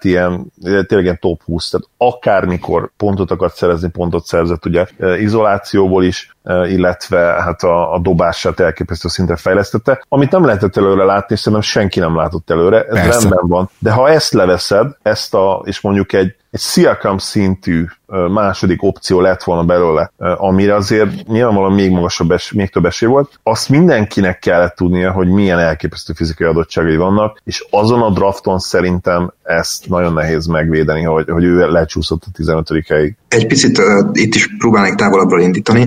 A 2011-es draftosztályt annyira gyengének tartották, hogy még egy athletic freak, aki nem tud dobni, Kawhi Leonard is top 10 prospektként volt elkönyvelve. Akiről nagyon vicces volt, az egyik mockban olvastam, hogy hát lehet belőle egy WNBA csapat rotációjátékosa, de az, hogy bármikor komoly támadóerő, vagy nehogy Isten első opció legyen, az ki van zárva. Na hát ezen 2020 legelején már röhögünk, de tényleg ez inkább a draftosztálynak volt egy lenyomata, hogy Kawhit a top 10-be várták. És igen, utána, amikor elkezdett csúszni, akkor én is ezt tartom a legjobb húzásnak, hogy azt a George Hill-t adta fel érte Popovics, aki nem csak hogy a kedvence volt, de hogy az egyik legtöbbet fejlődött játékos volt az elmúlt években. Tehát ezt, hogy kontextusba helyezzük, ez körülbelül olyasmi nagyságrendű csere volt, mint hogyha most a 2019-es drafton Domantas Szabonist, vagy akár Pascal Siakamot adta volna fel a csapata Sekou Dambajáért, aki szintén 15. pick volt. Igen. Tehát hogy ez egy borzasztó bátor húzás volt. Az is mutatja egyébként, hogy még Kawhi mellett Davis Bertans jogát is ekkor kapta meg a Spurs. Tehát hogy még az Indiana itt adott további pikkeket is George Hillért.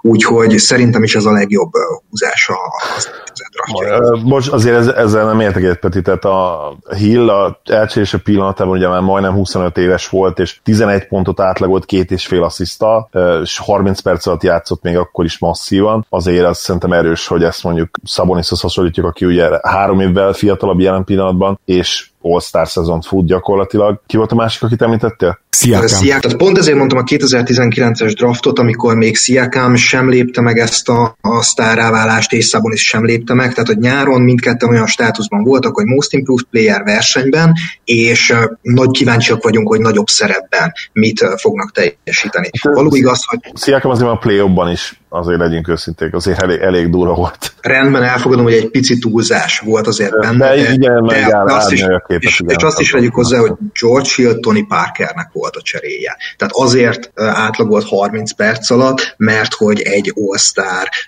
játékos volt előtte a rotációban, viszont amikor Parker sérült volt, akkor több 30 pontos meccset is hozott, tehát hogy ő pont olyan játékosnak tűnt, akinek egy új helyzet, egy kezdőszerep kell ahhoz, hogy sztárrá váljon. És az is igaz, hogy idős ruki volt, viszont bátorságban szerintem körülbelül ez írja le azt, hogy látja, hogy milyen húzás volt ez a Spurs részéről. Na akkor menjünk át a legrosszabb pikkjeire az elmúlt évtizednek, és abból is ez nagyjából ezeket a top 10-eket nézzük át, mert ugye már egy csomót említettünk az adás elején, és hát nekem a top 10-ben volt, ezt csak felsorolom akkor Stauskas, mert róla már beszéltünk, ugye, és akik még a top 10-nek a hátsó felében vannak, az egyik a 20. helyen kiválasztott 2014-es drafti Bruno Caboclo. Először is a háttérsztori hozzá, hogy ez miért is annyira szörnyű pick. Mert ugye pont Ujiri folyamatosan így akart 2013-ban Antetokounmpóra rámenni, illetve most úgy gondolta, hogy na ő majd meglepetésnek behozza a saját Antetokounmpóját. Ugye Bruno Caboclo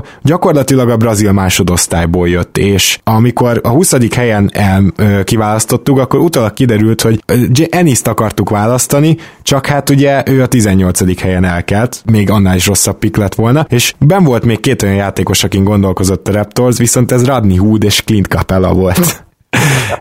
Hát ennek tükrében egy tényleg zöldfülű, kosárlabdázni gyakorlatilag nem tudó ilyen szörny, mint Caboclo, hogy mehetett el a 20. helyen? Azért Antetokounmpóhoz nem lehet hasonlítani, a 18 éveshez sem, a 18 éves Caboclót, nálam ez befért a top 10-be, nem tudom, erre van esetleg valami reakciótok? Én Brunot nem laktam a top 10-be, de egyébként ami a méretét illeti, és a wingspan-t, azt hiszem gyakorlatilag hát tök ugyanaz, mint Giannisé. Tehát magasság is, meg a wingspan is, csak hát Giannis olyan, nem tudom, olyan 4 sebességi fokozattal többet tud körülbelül, tehát ha Brunónál mondjuk a 2-es fokozat a maximum, akkor nyilván onnan még 3-as, 4-es, 5-ös és 6-osba is tud kapcsolni Giannis. Ránézése hasonlóak, de hihetetlen nagy különbség van a között, hogy milyen atléták. És fejben is, azt is tegyük hozzá. Fejben is így van, és egyébként számomra valamennyire meglepő az, hogy Bruno nem tudott úgy még igazán NBA játékosa van, ugye tavaly úgy nézett ki, hogy ez talán sikerülhet, de az idei szezon megint azt mondatja velem, hogy nem, és hát valószínűleg ez az utolsó év az NBA-ben. Erre azért nem esküdnék meg, mert még szétcserélhetik a Memphist. Tehát, hogy... Meddig van szerződés, egyébként mindjárt megnézem, de... Azt hiszem garantálták az idei évet neki. Az idei évet, aha. Szerintem nem lesz jövőre már NBA csapattagja, tehát hova, minek, kinek. Igen, idejére van szerződés, de nem. Jön Európába szerintem jövőre. És akit még szintén megemlítenék, de akkor itt beszélhetünk is róla, mert őt tényleg csak egy pillanatra hoztuk fel, az nálam simán top 10-es Thomas Robinson Kings választás, és elmondom miért. Azért, mert Thomas Robinson ugyan nagyon jó prospekt volt, de mindenki pontosan tudta, hogy egy gyakorlatilag alulméretezett négyes, aki csak lepattanózni tud. És a Kings nagyon le volt maradva, ugye hosszú évekig nagyon hülye szemlélet szerint draftoltak, és nem akarom számon kérni, hogy 2011-ben még nem tudták, hogy a négyes poszt ki fog halni, de hogy ez a típusú játékos ki fog halni, az teljesen egyértelmű volt. Nem tudom, hogy mi az a high upside, amit még láthattak benne, miközben dobni nem tudott, és egyébként nem is tanult meg, és ezen kívül pedig nem tartotta senki olyan különlegesen jó védőnek se. Én másképpen néztem Robinsonra, és most meg is néztem a statjait, nagyon-nagyon jól harcolt ki falatokat a harmadik évében Kansasnél, és nagyon sokat fejlődött a büntetőzésben is, tehát tudom, majdnem 70%-kal dobta. Abban való igaz, hogy főként egy lepattanozó volt, de azért őt egy high upside játékosnak tartották. A triplájában nyilván nem hittek egyáltalán, hogy a meccsenként 0,4-et emelt rá az egyetemen, de az a harmadik éve, junior éve azért az nagyon-nagyon erős volt, nem véletlenül vitték a top 5-ben. Szerintem nála nem lehetett azért arra számítani, hogy ennyire borzasztó lesz az NBA-ben. De az biztos, hogy nem volt szerintem egy all-star szintű prospekt, de egy nagyon-nagyon jó prospekt volt azért.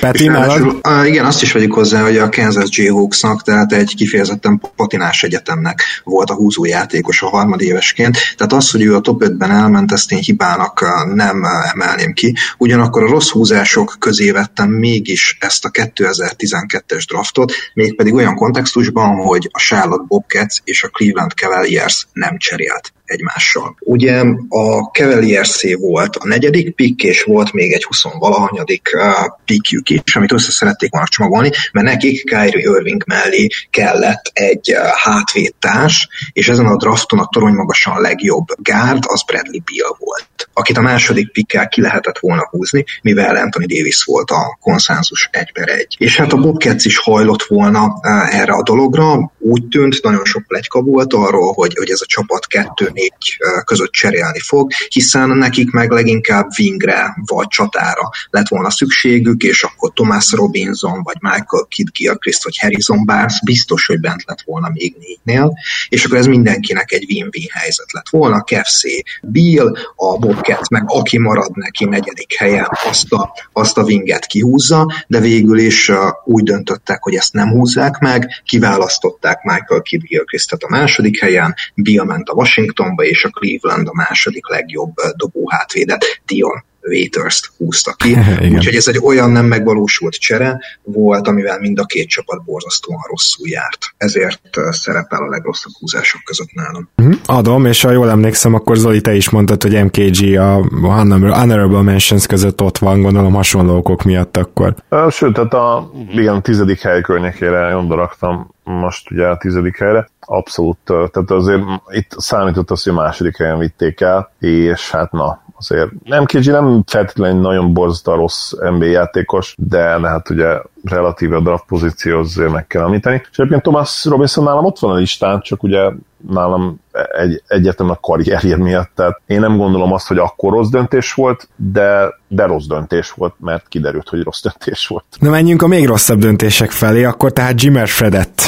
Ugye 2011 Kings. Itt tudni kell, hogy a Kings 10. kiválasztottja. Ha jól emlékszem, akkor a draft estén, de a Kings egy 3-as cserében nem csak a 10. picket szerezte meg, hanem John Salmonst is, és ezért ebbe a 3-as cserébe ők beadták a 7. picket. Tehát gyakorlatilag lecseréltek, és ezt a 10. picket egyébként a 7. helyen Bionbo ment el, és Ben Odrikot is adták ott, és akkor ugye Clay Thompson előtt kihúzod ezzel a 10. pickkel Jimmer Fredettet, és na ő olyan volt, akinél gyakorlatilag minden valamire való oldal, akár legyen az internetes, minden scout elmondta, hogy nagyon szélsőséges esetben nagyon bejön, de egyébként valószínűleg pályán tarthatatlan. Pontosan tudta mindenki, hogy védekezésben megeszi bárki, aki szembe jön, és azt is pontosan tudták, hogy a dobásán kívül igazi irányítójátékra nem nagyon képes. Elképesztően rizikós pick volt, és annyira nem jött be, főleg, hogy Clay előtt húzták egyel, nekem muszáj volt felraknom erre a listára. Nálam is ott van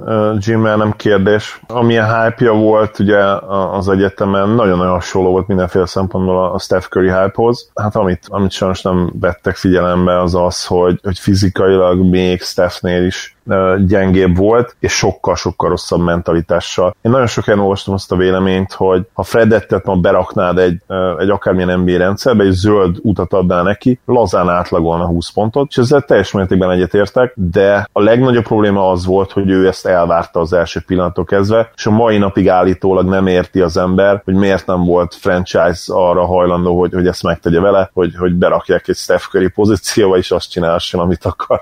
Nem értette ezt, és hát most már nyilvánvalóan elúszott ez a hajó, ugye tavaly játszott 6 meccsen a Sunsban, de nem hiszem, hogy ő valaha visszatér az NBA-be, pedig még csak 29 éves. Peti, nálad van-e valaki még itt talán nem a legszűkebb véve elit rossz húzások között, de a rossz húzások között, akiket most nem említettünk? Igen, Jimmerről csak egy szót, tulajdonképpen meggyőztetek, nálam csak említést érdemelt, de igazából Clay Thompson sem volt egy fiatal ruki, tehát benne sem látták még akkor a Hall of Fame-t. Viszont talán pont a Golden State-nek egy 2010-es húzását emelném ki, így a 10 végébe esetleg még beférhet, amikor ugye Steph Curry már megvolt, próbálkoztak a Curry-Monte Ellis párossal, és a következő évben volt egy 6.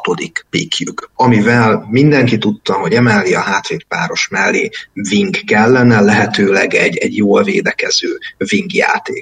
Na hát a Warriors a 2010-es drafton úgy döntött, hogy a 6. pickkel mégsem winget húz, hanem egy másik lyukat próbál betölteni center poszton, és Ekpe Udót választották ki. A 7. pick volt Greg Monroe, ugye a Detroit Pistonsban, a 8. pick Al-Farouq Aminu, a 9. pick Gordon Hayward, a 10. pick pedig Paul George volt. Na hát amiatt, hogy ez a sor következett Udó után, és ráadásul need volt a wing a Warriorsnak, ez szerintem egy kifejezetten rossz húzás. Sajnálom is, hogy nem került be, valóban az. Zoli, nálad felmerülte? Nálam abszolút, meg is mondom neked, hogy elnök listámon 5. Ekpeudó 2010-es draftról. Oké, hát én csak sajnálkozni tudok, hogy nekem ő kimaradt a szűrésből. Mondok akkor olyanokat, mert most már lassan ott járunk, ugye Doug McDermottot említettem ide a 10-es végébe, hogy milyen elképesztő, hogy felcserélsz Doug McDermottért Jusuf Nurkićot és Gary Harrist beáldozva, de akkor most már tényleg a bedesz, a keményebb álmokfutások következnek. Hát nyilván a Sunsnak a 2016-os tevékenysége. Gondolom valahogy mindannyiótoknál megjelenik. Igen.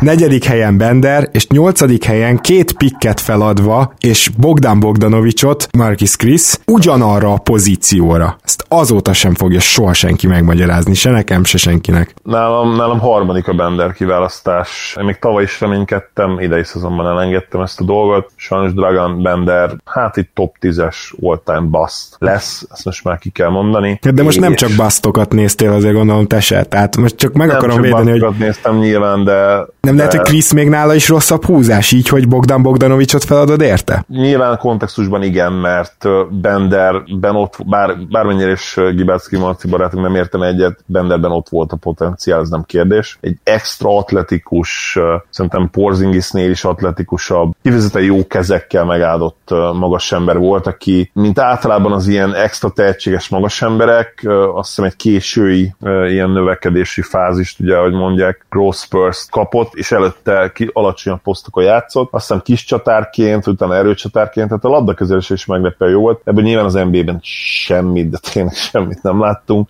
de ő utánpótlás tornákon dominált végig.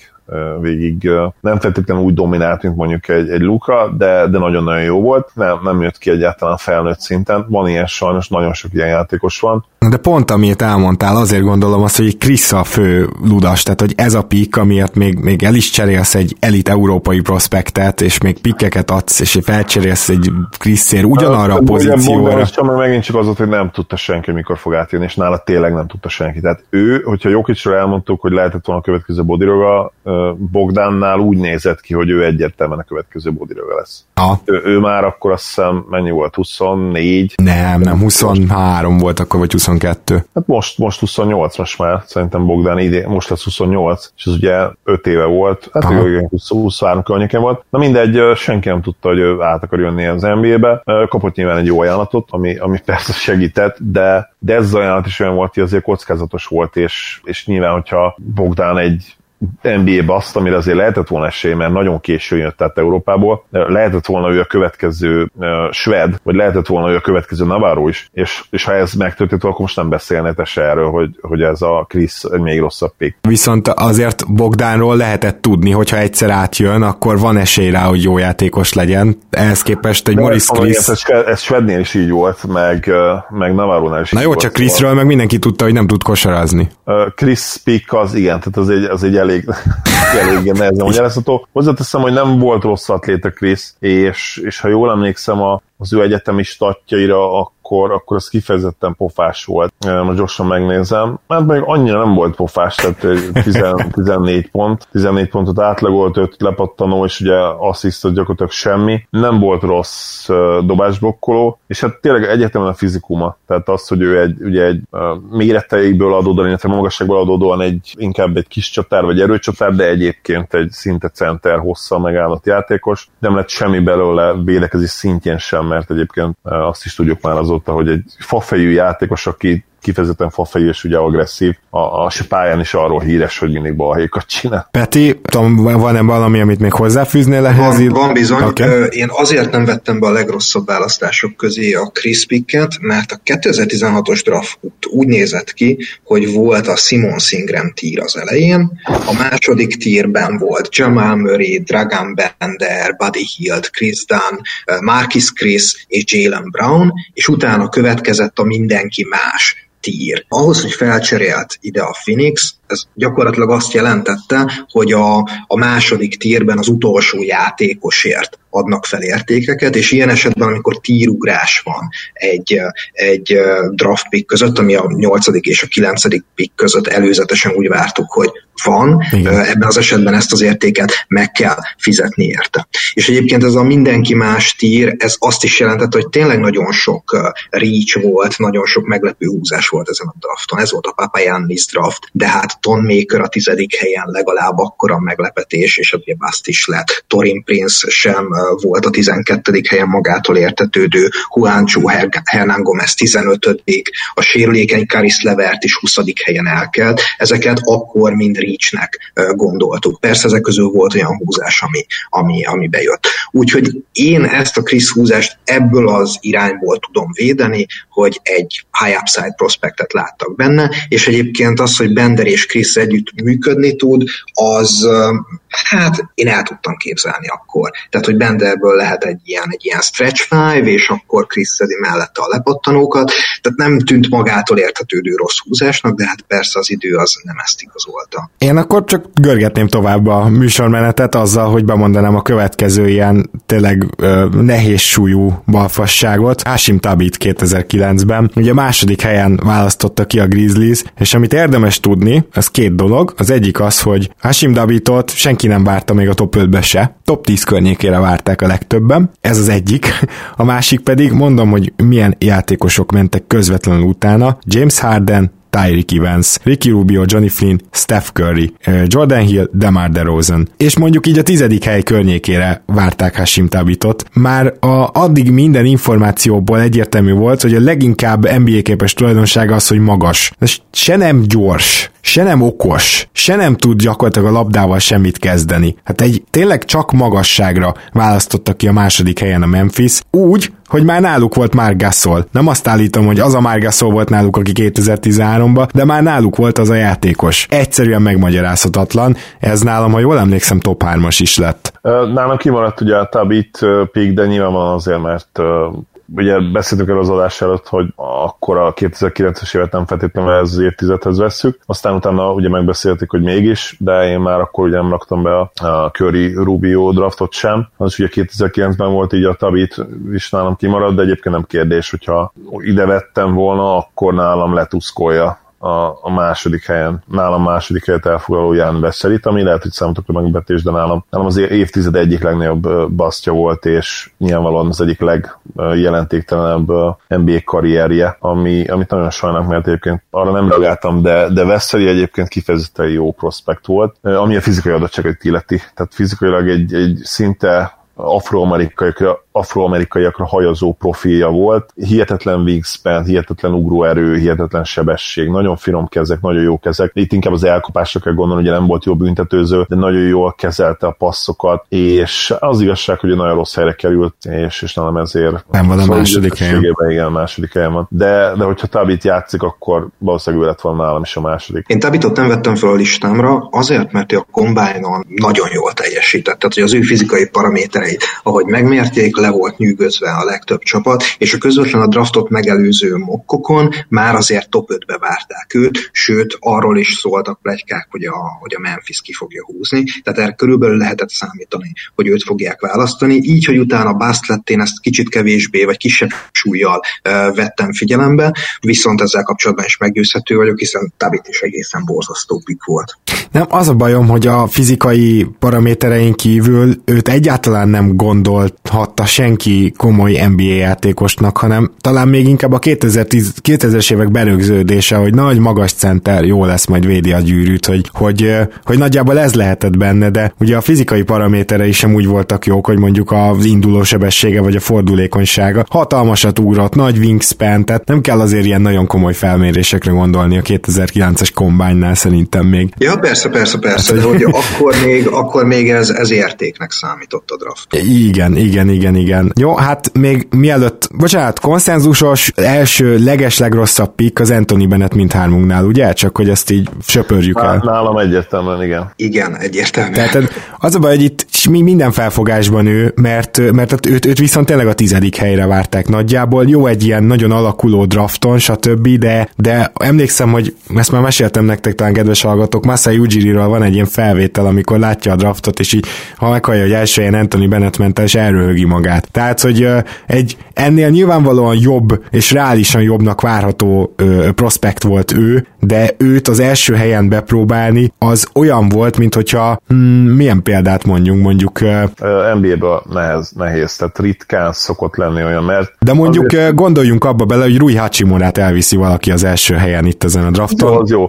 Egyébként szerintem nincs is egyébként Bennetten kívül a liga történetében olyan, hogy valaki se nem extra fizikai, se nem extra skill tulajdonságokkal egy per egyes tudjon lenni, akármilyen drafton. Még akkor is, hogyha tudjuk, hogy egyébként hát ez egy lotteriben legalábbis borzasztóan gyenge draft volt, mint egyébként később kiderült, nem volt az olyan nagyon gyenge draft, mert kifejezetten mély lett végül az első kör, amikor azokra a játékosokról beszélünk, akik végül ugye ott ragadtak az NBA-ben, illetve komolyabb szerepben vannak, sőt, tehát volt itt azért jó pár All-Star is lejjebb kiválasztva. Bizony. Természetesen ugye beszéltünk már ugye Giannisról, aki hát gyakorlatilag GOAT pick is lehet, de ott volt az a Steven Adams, akinek most rossz szerződése van jelen pillanatban, de mégis azért egy nagyon jó játékos, CJ McCollum, aki még egy szinten magasabban van, ugye nem tudom, hogy volt már All-Star, de gyakorlatilag All-Star szintű játékos. Oladipo, aki ilyen borderline superstar szintre lépett a sérülései előtt, de akár az a KCP is, aki most másodvirágzását éli a Lakersben, és hát talán a liga egyik legjobb periméter kiegészítő embere jelen pillanatban. Bocsássatok, én kikerestem, hogy milyen alternatívája voltak egyébként a Cavs-nek. Tehát az első pickre tényleg azon ritka draftok egyik, amikor nem volt konszenzus 1/1 pick, 7 körülbelül azonos megítélésű játékos volt, akik közül 1/1 várták Nerlens Noelt, aki nagyon jó egyetemi szezonon volt túl, de megsérült, elszakította az ACL-jét, és úgy számoltott mindenki, hogy nem is fog az első szezonjában játszani. 1/1 esélye volt még Alex Lennek és Ben McLemore-nak. És rajtuk kívül... És rajtuk kívül Otto Porter Jr., Trey Burke volt még a top 7-ben Victor Oladipo mellett. És gyakorlatilag Porter, Burke és Oladipo biztos volt, hogy nem lesz 1/1. Oladipónak a korával volt probléma, ugye ő is 3 évet járt egyetemre, és nem sokkal többet láttak benne egy lockdown irányító védőnél lényegében. Sokáig nem is volt többen. Így van. Tehát tulajdonképpen itt rossz vagy rosszabb választása volt a Cavs-nek, de hát a Bennett húzás az védhetetlen őt. Én inkább 7. hely környékére láttam, hogy a Sacramento érdekli ő, még éppen ebbe a top 7-be be lehet venni, de hát ez mindenképpen egy borzasztó húzás volt. És egyébként, ha még ezt itt Giannishoz hozzátettem, ez még érthetetlenebbé teszi azt, hogy miért nem próbálkozott be valaki, amikor ennyire gyenge volt a latteri teteje, mint potenciális all-star, vagy mint potenciális szupersztárra, ugye, hogyha ezekről beszélünk, tehát miért nem próbálkozott be valaki ezzel a Giannissal? Valószínűleg ma már egyébként simán bepróbálkoznának a top 5-ből többen is. Nyilván elsősorban Giannisnek köszönhetően is, de annak is, hogy az NBA azóta még nemzetközibb lett, még több európai játékos tört be, úgymond a köztudatba, és ma már tudjuk azt, hogy amikor egy ilyen fizikum találkozik, egy viszonylag jó skillsettel, ugye Giannis igaz, hogy alacsony görög ligába játszott, de nagyon sokat kezelt a labdát, nagyon jó volt ahhoz képest a labda kezelés, a dobása az 0 volt, ezt hozzá kell tenni, tehát nyilván kockázat lett volna ebből a szempontból is, de azt azért már lehetett sejteni, hogy ő több lehet, mint egy ilyen labda nélküli játékos, aki nagyon jó atléta. Annyi volt a kérdés, hogy dobásából mi lesz vala, meg persze nyilván azt nem lehetett sejteni, hogy MVP lesz, de mindenképpen, de nyilván utólag okos az ember, de be kellett volna próbálkozni a több csapatnak is feljebb. Igen, és azt gondolom, hogy még egy valaki van mind a 3 listáján, akiről nem beszéltünk, aztán max majd megleptek, de Jalil Okafor egészen biztosan ott lesz. Igen. Nálad nincs? Peti, akkor kezd már te, hogy miért nincs, mert csak én onnan indítanék, hogy már Embiid és Noel a rossz terem volt, és így húzták, és tudom, hogy 3 játékosos draftnak tartották, de ez akkor is... Ez már önmagában védhetetlen szerintem. Jó, ugye ez Sam Hinkinek az utolsó draftja volt, második és utolsó draftja. Én kinki rajongó vagyok, tehát az ő ténykedését én nagyon sokra tartom, ő egy hacker volt ebben a ligában, és én a legjobb húzások közé tettem, amikor ez előző 2014-es drafton kihúzta Elfrid Paytont a 10. helyen, úgy, hogy mindenki tudta, hogy az Orlando Magicnek irányítóra van szüksége, már akkor irányítóra volt szüksége, és utána a 12. pikkért, meg egy második körös pikkért, meg még egy jövőbeli védett első körös pikkért eladta nekik a saját választásukat lényegében, mert nem volt szüksége Paytonra, és utána kihúzta Saricsot, akiről már akkor tudta, hogy stesselni fogja, és Embiidet is azért választotta ki, mert tudta, hogy sérült és sérülékeny, és nem fogja zavarni a következő évek tankját, és Nerlens Noelt is pont ugyanezért választotta ki. Igen, fel lehet hozni Sanhinkinek, hogy 3 centert húzott akkor egymást követő draftokon magas helyeken, amikor már azért sejteni lehetett, hogy nem ebbe az irányba fog menni a liga, de ugyanakkor meg mégiscsak az lett az eredmény, hogy most van Joel Embiid személyében egy ma is domináns centere a Philadelphia 76ersnek, és ez kinőtt a legjobb játékos ebből a sorból, és amit te is említettél, az egy 3 játékosos draft volt. Top 3 van, ki kellett húzni azt, aki maradt. Nem tudom, Zoli, neked mi az, ami felküldte a listára nekem. Az említetteken kívül az is probléma, hogy ő viszont kifejezetten régi típusú center volt, és mindenki teljesen odáig volt, hogy új, azért az nagy piros zászló lehet, hogy egyáltalán nem tud védekezni. És ez így is lett. Na most nyilván láttunk azért ennek nem is ellenkező, de jobb példát mondjuk egy Marvin Bagley-vel, akinek szinte mindenki aggódott a védekezés miatt, és azért látjuk, hogy annyira nem lesz szarvédő. De az, hogy Okafor ugye garantáltan centert játszik, ami a legfontosabb védekező pozíció évek óta a ligában, és oda egyáltalán egy ilyen játékost kiválasztasz, amikor nekem még akkor sem volt top 3 ő, amikor mindenki arról beszélt, hogy 3 emberes a draft, és ezt tényleg nem tudom, visszakeresem majd, hogy mit írtam le a közösségi oldalakra, úgyhogy én ezért vagyok ilyen bátor ezzel a választással kapcsolatban, hogy ez ezért is ennyire rossz, mert semmi értelme nem volt, főleg, hogy Kristaps Porzingiszt ki lehetett volna húzni. Igen, fel is soroltad az egyik indokomat. A legfontosabb nyilván az egyszerű tény, hogy azóta tudjuk, hogy bassz lett, nem is kicsi. Az most már változtatott, hogy ott legyen minden idők egyik legnagyobb baszt kategóriában. Sokan a pályafutásra legelején ezt is teljes joggal egyébként megelőlegezték neki. Valamennyire legalább releváns tudott lenni, ugye leadott nem kevés kilót, és dolgozott a játékán, javult a labdakezelése, javult a dobása. Így sem lesz szerintem 10-15 éves NBA veterán, de legalább valamennyire volt egy ilyen visszavágás, egy ilyen bounce back nála. A második indokom természetesen az, hogy képít le lehetett volna draftolni helyette, de akár ugye mehetünk lejjebb is. Miles Turner, Devin Booker, ugye Kelly Oubre Jr., akik egyébként nyilván akkor nem tűntek annyira no-brainer kiválasztásnak, mint most. Most nyilvánvalóan ott lennének a top 7-ben, hogyha újra draftolnánk a 2014-es játékos bőrzét. Van-e esetleg kimaradt játékos bármelyik ötöknél? 15-ös, bocsánat, igen, ez a 15-ös draft volt. Nálam még vannak sztorik, úgyhogy talán, hogyha már nálam van a szó, akkor egyet fel is hoznék. Nem biztos, hogy ez annyira magától értetődő rossz húzás, viszont hogyha a következményeit nézzük, akkor mindenképpen a 2010-es drafton Sam Presti kihúzta a 10. helyen Cole Aldridge-et, aki bassz lett, de nem is emiatt hoztam fel az ő történetét, hanem hogy mit adott fel érte, és hogy mi lett a következménye ennek a cserének. Ugye 3 első körös pikje volt ebben ezen a drafton. Az OKC-nek már náluk volt Harden, Westbrook, Durant, és centert szeretett volna szerezni Presti, és Cole Aldridge volt az, akit annó a legképzettebbnek tartottak ebből az osztályból. Nem a legmagasabb upside-dal, de a legképzettebb, leginkább NBA-ready centert. És ezért 3 első köröst adott egy 10. pikkért, tehát már ez is egy borzasztó nagy ár, és hát Cole Aldridge bassz lett, tehát az első évétől kezdve, ugye miatta kellett Kendrick Perkinsért cserélnie az OKC-nek, viszont abból a 3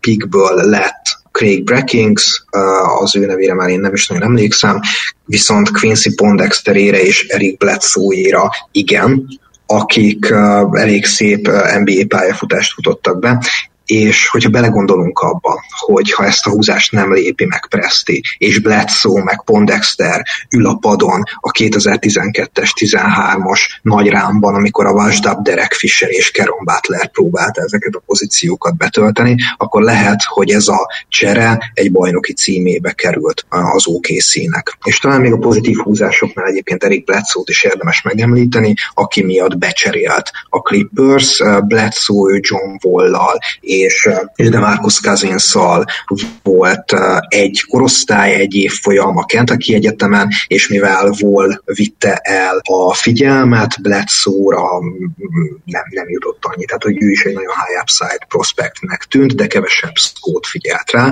így, hogy a Clippers meglátta benne a fantáziát, és egy jövőbeli védett első körösért megszerezte, ez egy nagyon nagy húzás volt. Adom mind a kettőt. Zoli, nálad bárki, aki kimaradt? Nézem a listámat, Royce White-ról nem beszéltem még, nála ugye extra, hogy egyáltalán nem lépett pályára csapatában. Igen. A másik csapatban játszott ugye 3 mérkőzést összesen, hát ugye szegénynek voltak problémája a pályán kívül, és elsősorban ez akadályozta meg őt abban, hogy NBA játékos legyen, ugye pánikbetegséggel küzdött, ami már egyébként a draft kiválasztás estén is ugye jellemezte őt, tehát épp pánikrómok közepette mozgolódott ott ő a teremben is, és készült róla egy ilyen félig meddig dokumentumfilm is, úgyhogy a szegénynek hát nem adatott meg emiatt. Jó, ez szuper jó. Én nálam sincsen senki, és akkor, jól emlékszem, Peti is felsorolt minden kimaradót. Nekem még van 2 sztori, megpróbálom nagyon röviden összefoglalni így az adás végén. A Charlotte Hornetsnek 2 nagyon csúnya balfogása, az egyik 2015-ből, ugye ekkor már túl vagyunk a Billy King cserén, Danny Ainge-nek tele van padlás és pikkekkel, és nagyon viszket a tenyere, mert beleszeretett egy 2-way prospectre a Duke, egy 2-way prospectbe a Duke-ról, Justice Winslow-ba, és minden áron be akart érte cserélni. 9. helyen a Charlotte Hornetsnek már összesen 6 picket, 4 első és 2 második köröst ajánlott, és ezen nagyon komolyan el is gondolkodott a Hornets, viszont végül nemet mondtak, azért, hogy kiválasszák a Wisconsin Egyetemről Frank Kaminskit, aki 4 évet töltött az egyetemen, tehát ez egy nagyon csúnya balfogás, és ugye ez még az is hozzátartozik, hogy könnyen lehet, hogy Kaminski még a 16. pikkel is bent lett volna, amit adni akart Ainge a csomagban, tehát kapnak, megvan az emberük, és még kapnak mellé 5 pikket, de nem, biztosra mentek, kiválasztották Kaminskit, és Danny Ainge saját bevallása szerint másnap reggel már megbánta, hogy ezt egyáltalán felajánlotta Winslowért egy ekkora csomagot, ugye ebben biztos, hogy lett volna Brooklyn pick, másképp nem jön ki. Tehát ez egy nagyon csúnya melléfogás, és még egy pici érdekesség, hogy Terry Rozier-t húzták ki a 16. pickkel, aki azóta már Charlotte-ban van, csak hát nem Kaminskiért, hanem Kemba Walkerért cserébe ment oda. Oh. És... ez nagyon durva egyébként, ez Zali, emlékszel, hogy ki voltunk akadva az egész Kaminski történeten? Tehát ez gyakorlatilag az egyik legrosszabb pick is valahol, hogy nem adták el Kaminskit. Igen, én nagyon nagy Kaminski fan voltam egyébként. Abban az évben viszonylag sok highlightot láttam tőle, meg az egész ember szerintem egy jelenség, de igen, hogyha objektívek vagyunk, akkor nem véletlenül voltunk kiakadva. És a másik történet az pedig 2017-ből van, amikor a számtalan melléfogás után Rich Chou lenyilatkozta a draft előtt, hogy övék a 11. pick, most már ők nem kavarnak semmit, nem érdekli őket, hogyha lecsúszik valaki, neki megvan a választásuk, a Louisville Egyetemről egy fiatal hátvéd, igaz, hogy passzolni még nem nagyon tud, meg a dobásával is vannak problémák, viszont olyan karjai vannak, mint egy póknak, és lockdown védő, és nagyon jól teljesített náluk a workouton, és biztos, hogy őt fogják kihúzni. Aztán, mit ad Isten, lecsúszott Malik Monk a 11. helyig, és akkor csavartak egyet a dovagon, dobták Donovan Mitchell-t, kihúzták Monkot, és boldogok voltak egy fél évig körülbelül, aztán rájöttek, hogy mit is mulasztottak el, úgyhogy a Charlotte-nak ez a története is idefért még. Az is erős, meg hogy ugye Gilgeous Alexandert is ők engedték el, na mindegy, van baj Charlotte-ban is. Azt hiszem feldolgoztuk az előző 10 év draftjait, a jó pikkeket, a rossz pikkeket, és nagyon szépen köszönöm, hogy itt voltatok ma. Elsősorban ugye Mészáros Péter, elképesztően sok sztorit hoztál, úgyhogy ez meg egy extra köszi. Köszönöm, hogy itt láttam, még mindig nagyon szeretek NBA-ről beszélni, úgyhogy köszönöm. Sziasztok! Én is köszönöm, Péter, hogy itt voltál, és az extra, ugye outside of the box gondolkodásért ismert. Normás érdés, ugye megkért minket Gábor, hogy ne ilyen tradicionális pikkekbe gondolkodjunk. Én egy kicsit megszegtem ezt a szabályt, de te extra szintre vitted ezt a dolgot, úgyhogy köszi.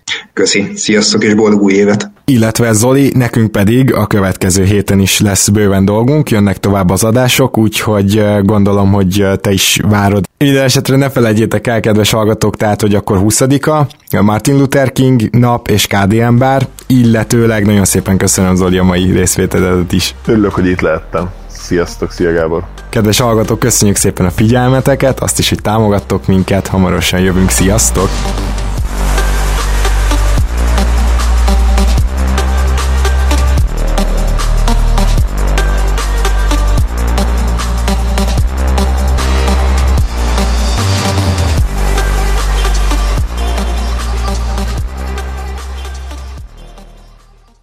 Ha más podcastekre is kíváncsi vagy, hallgassd meg a Béton műsor ajánlóját.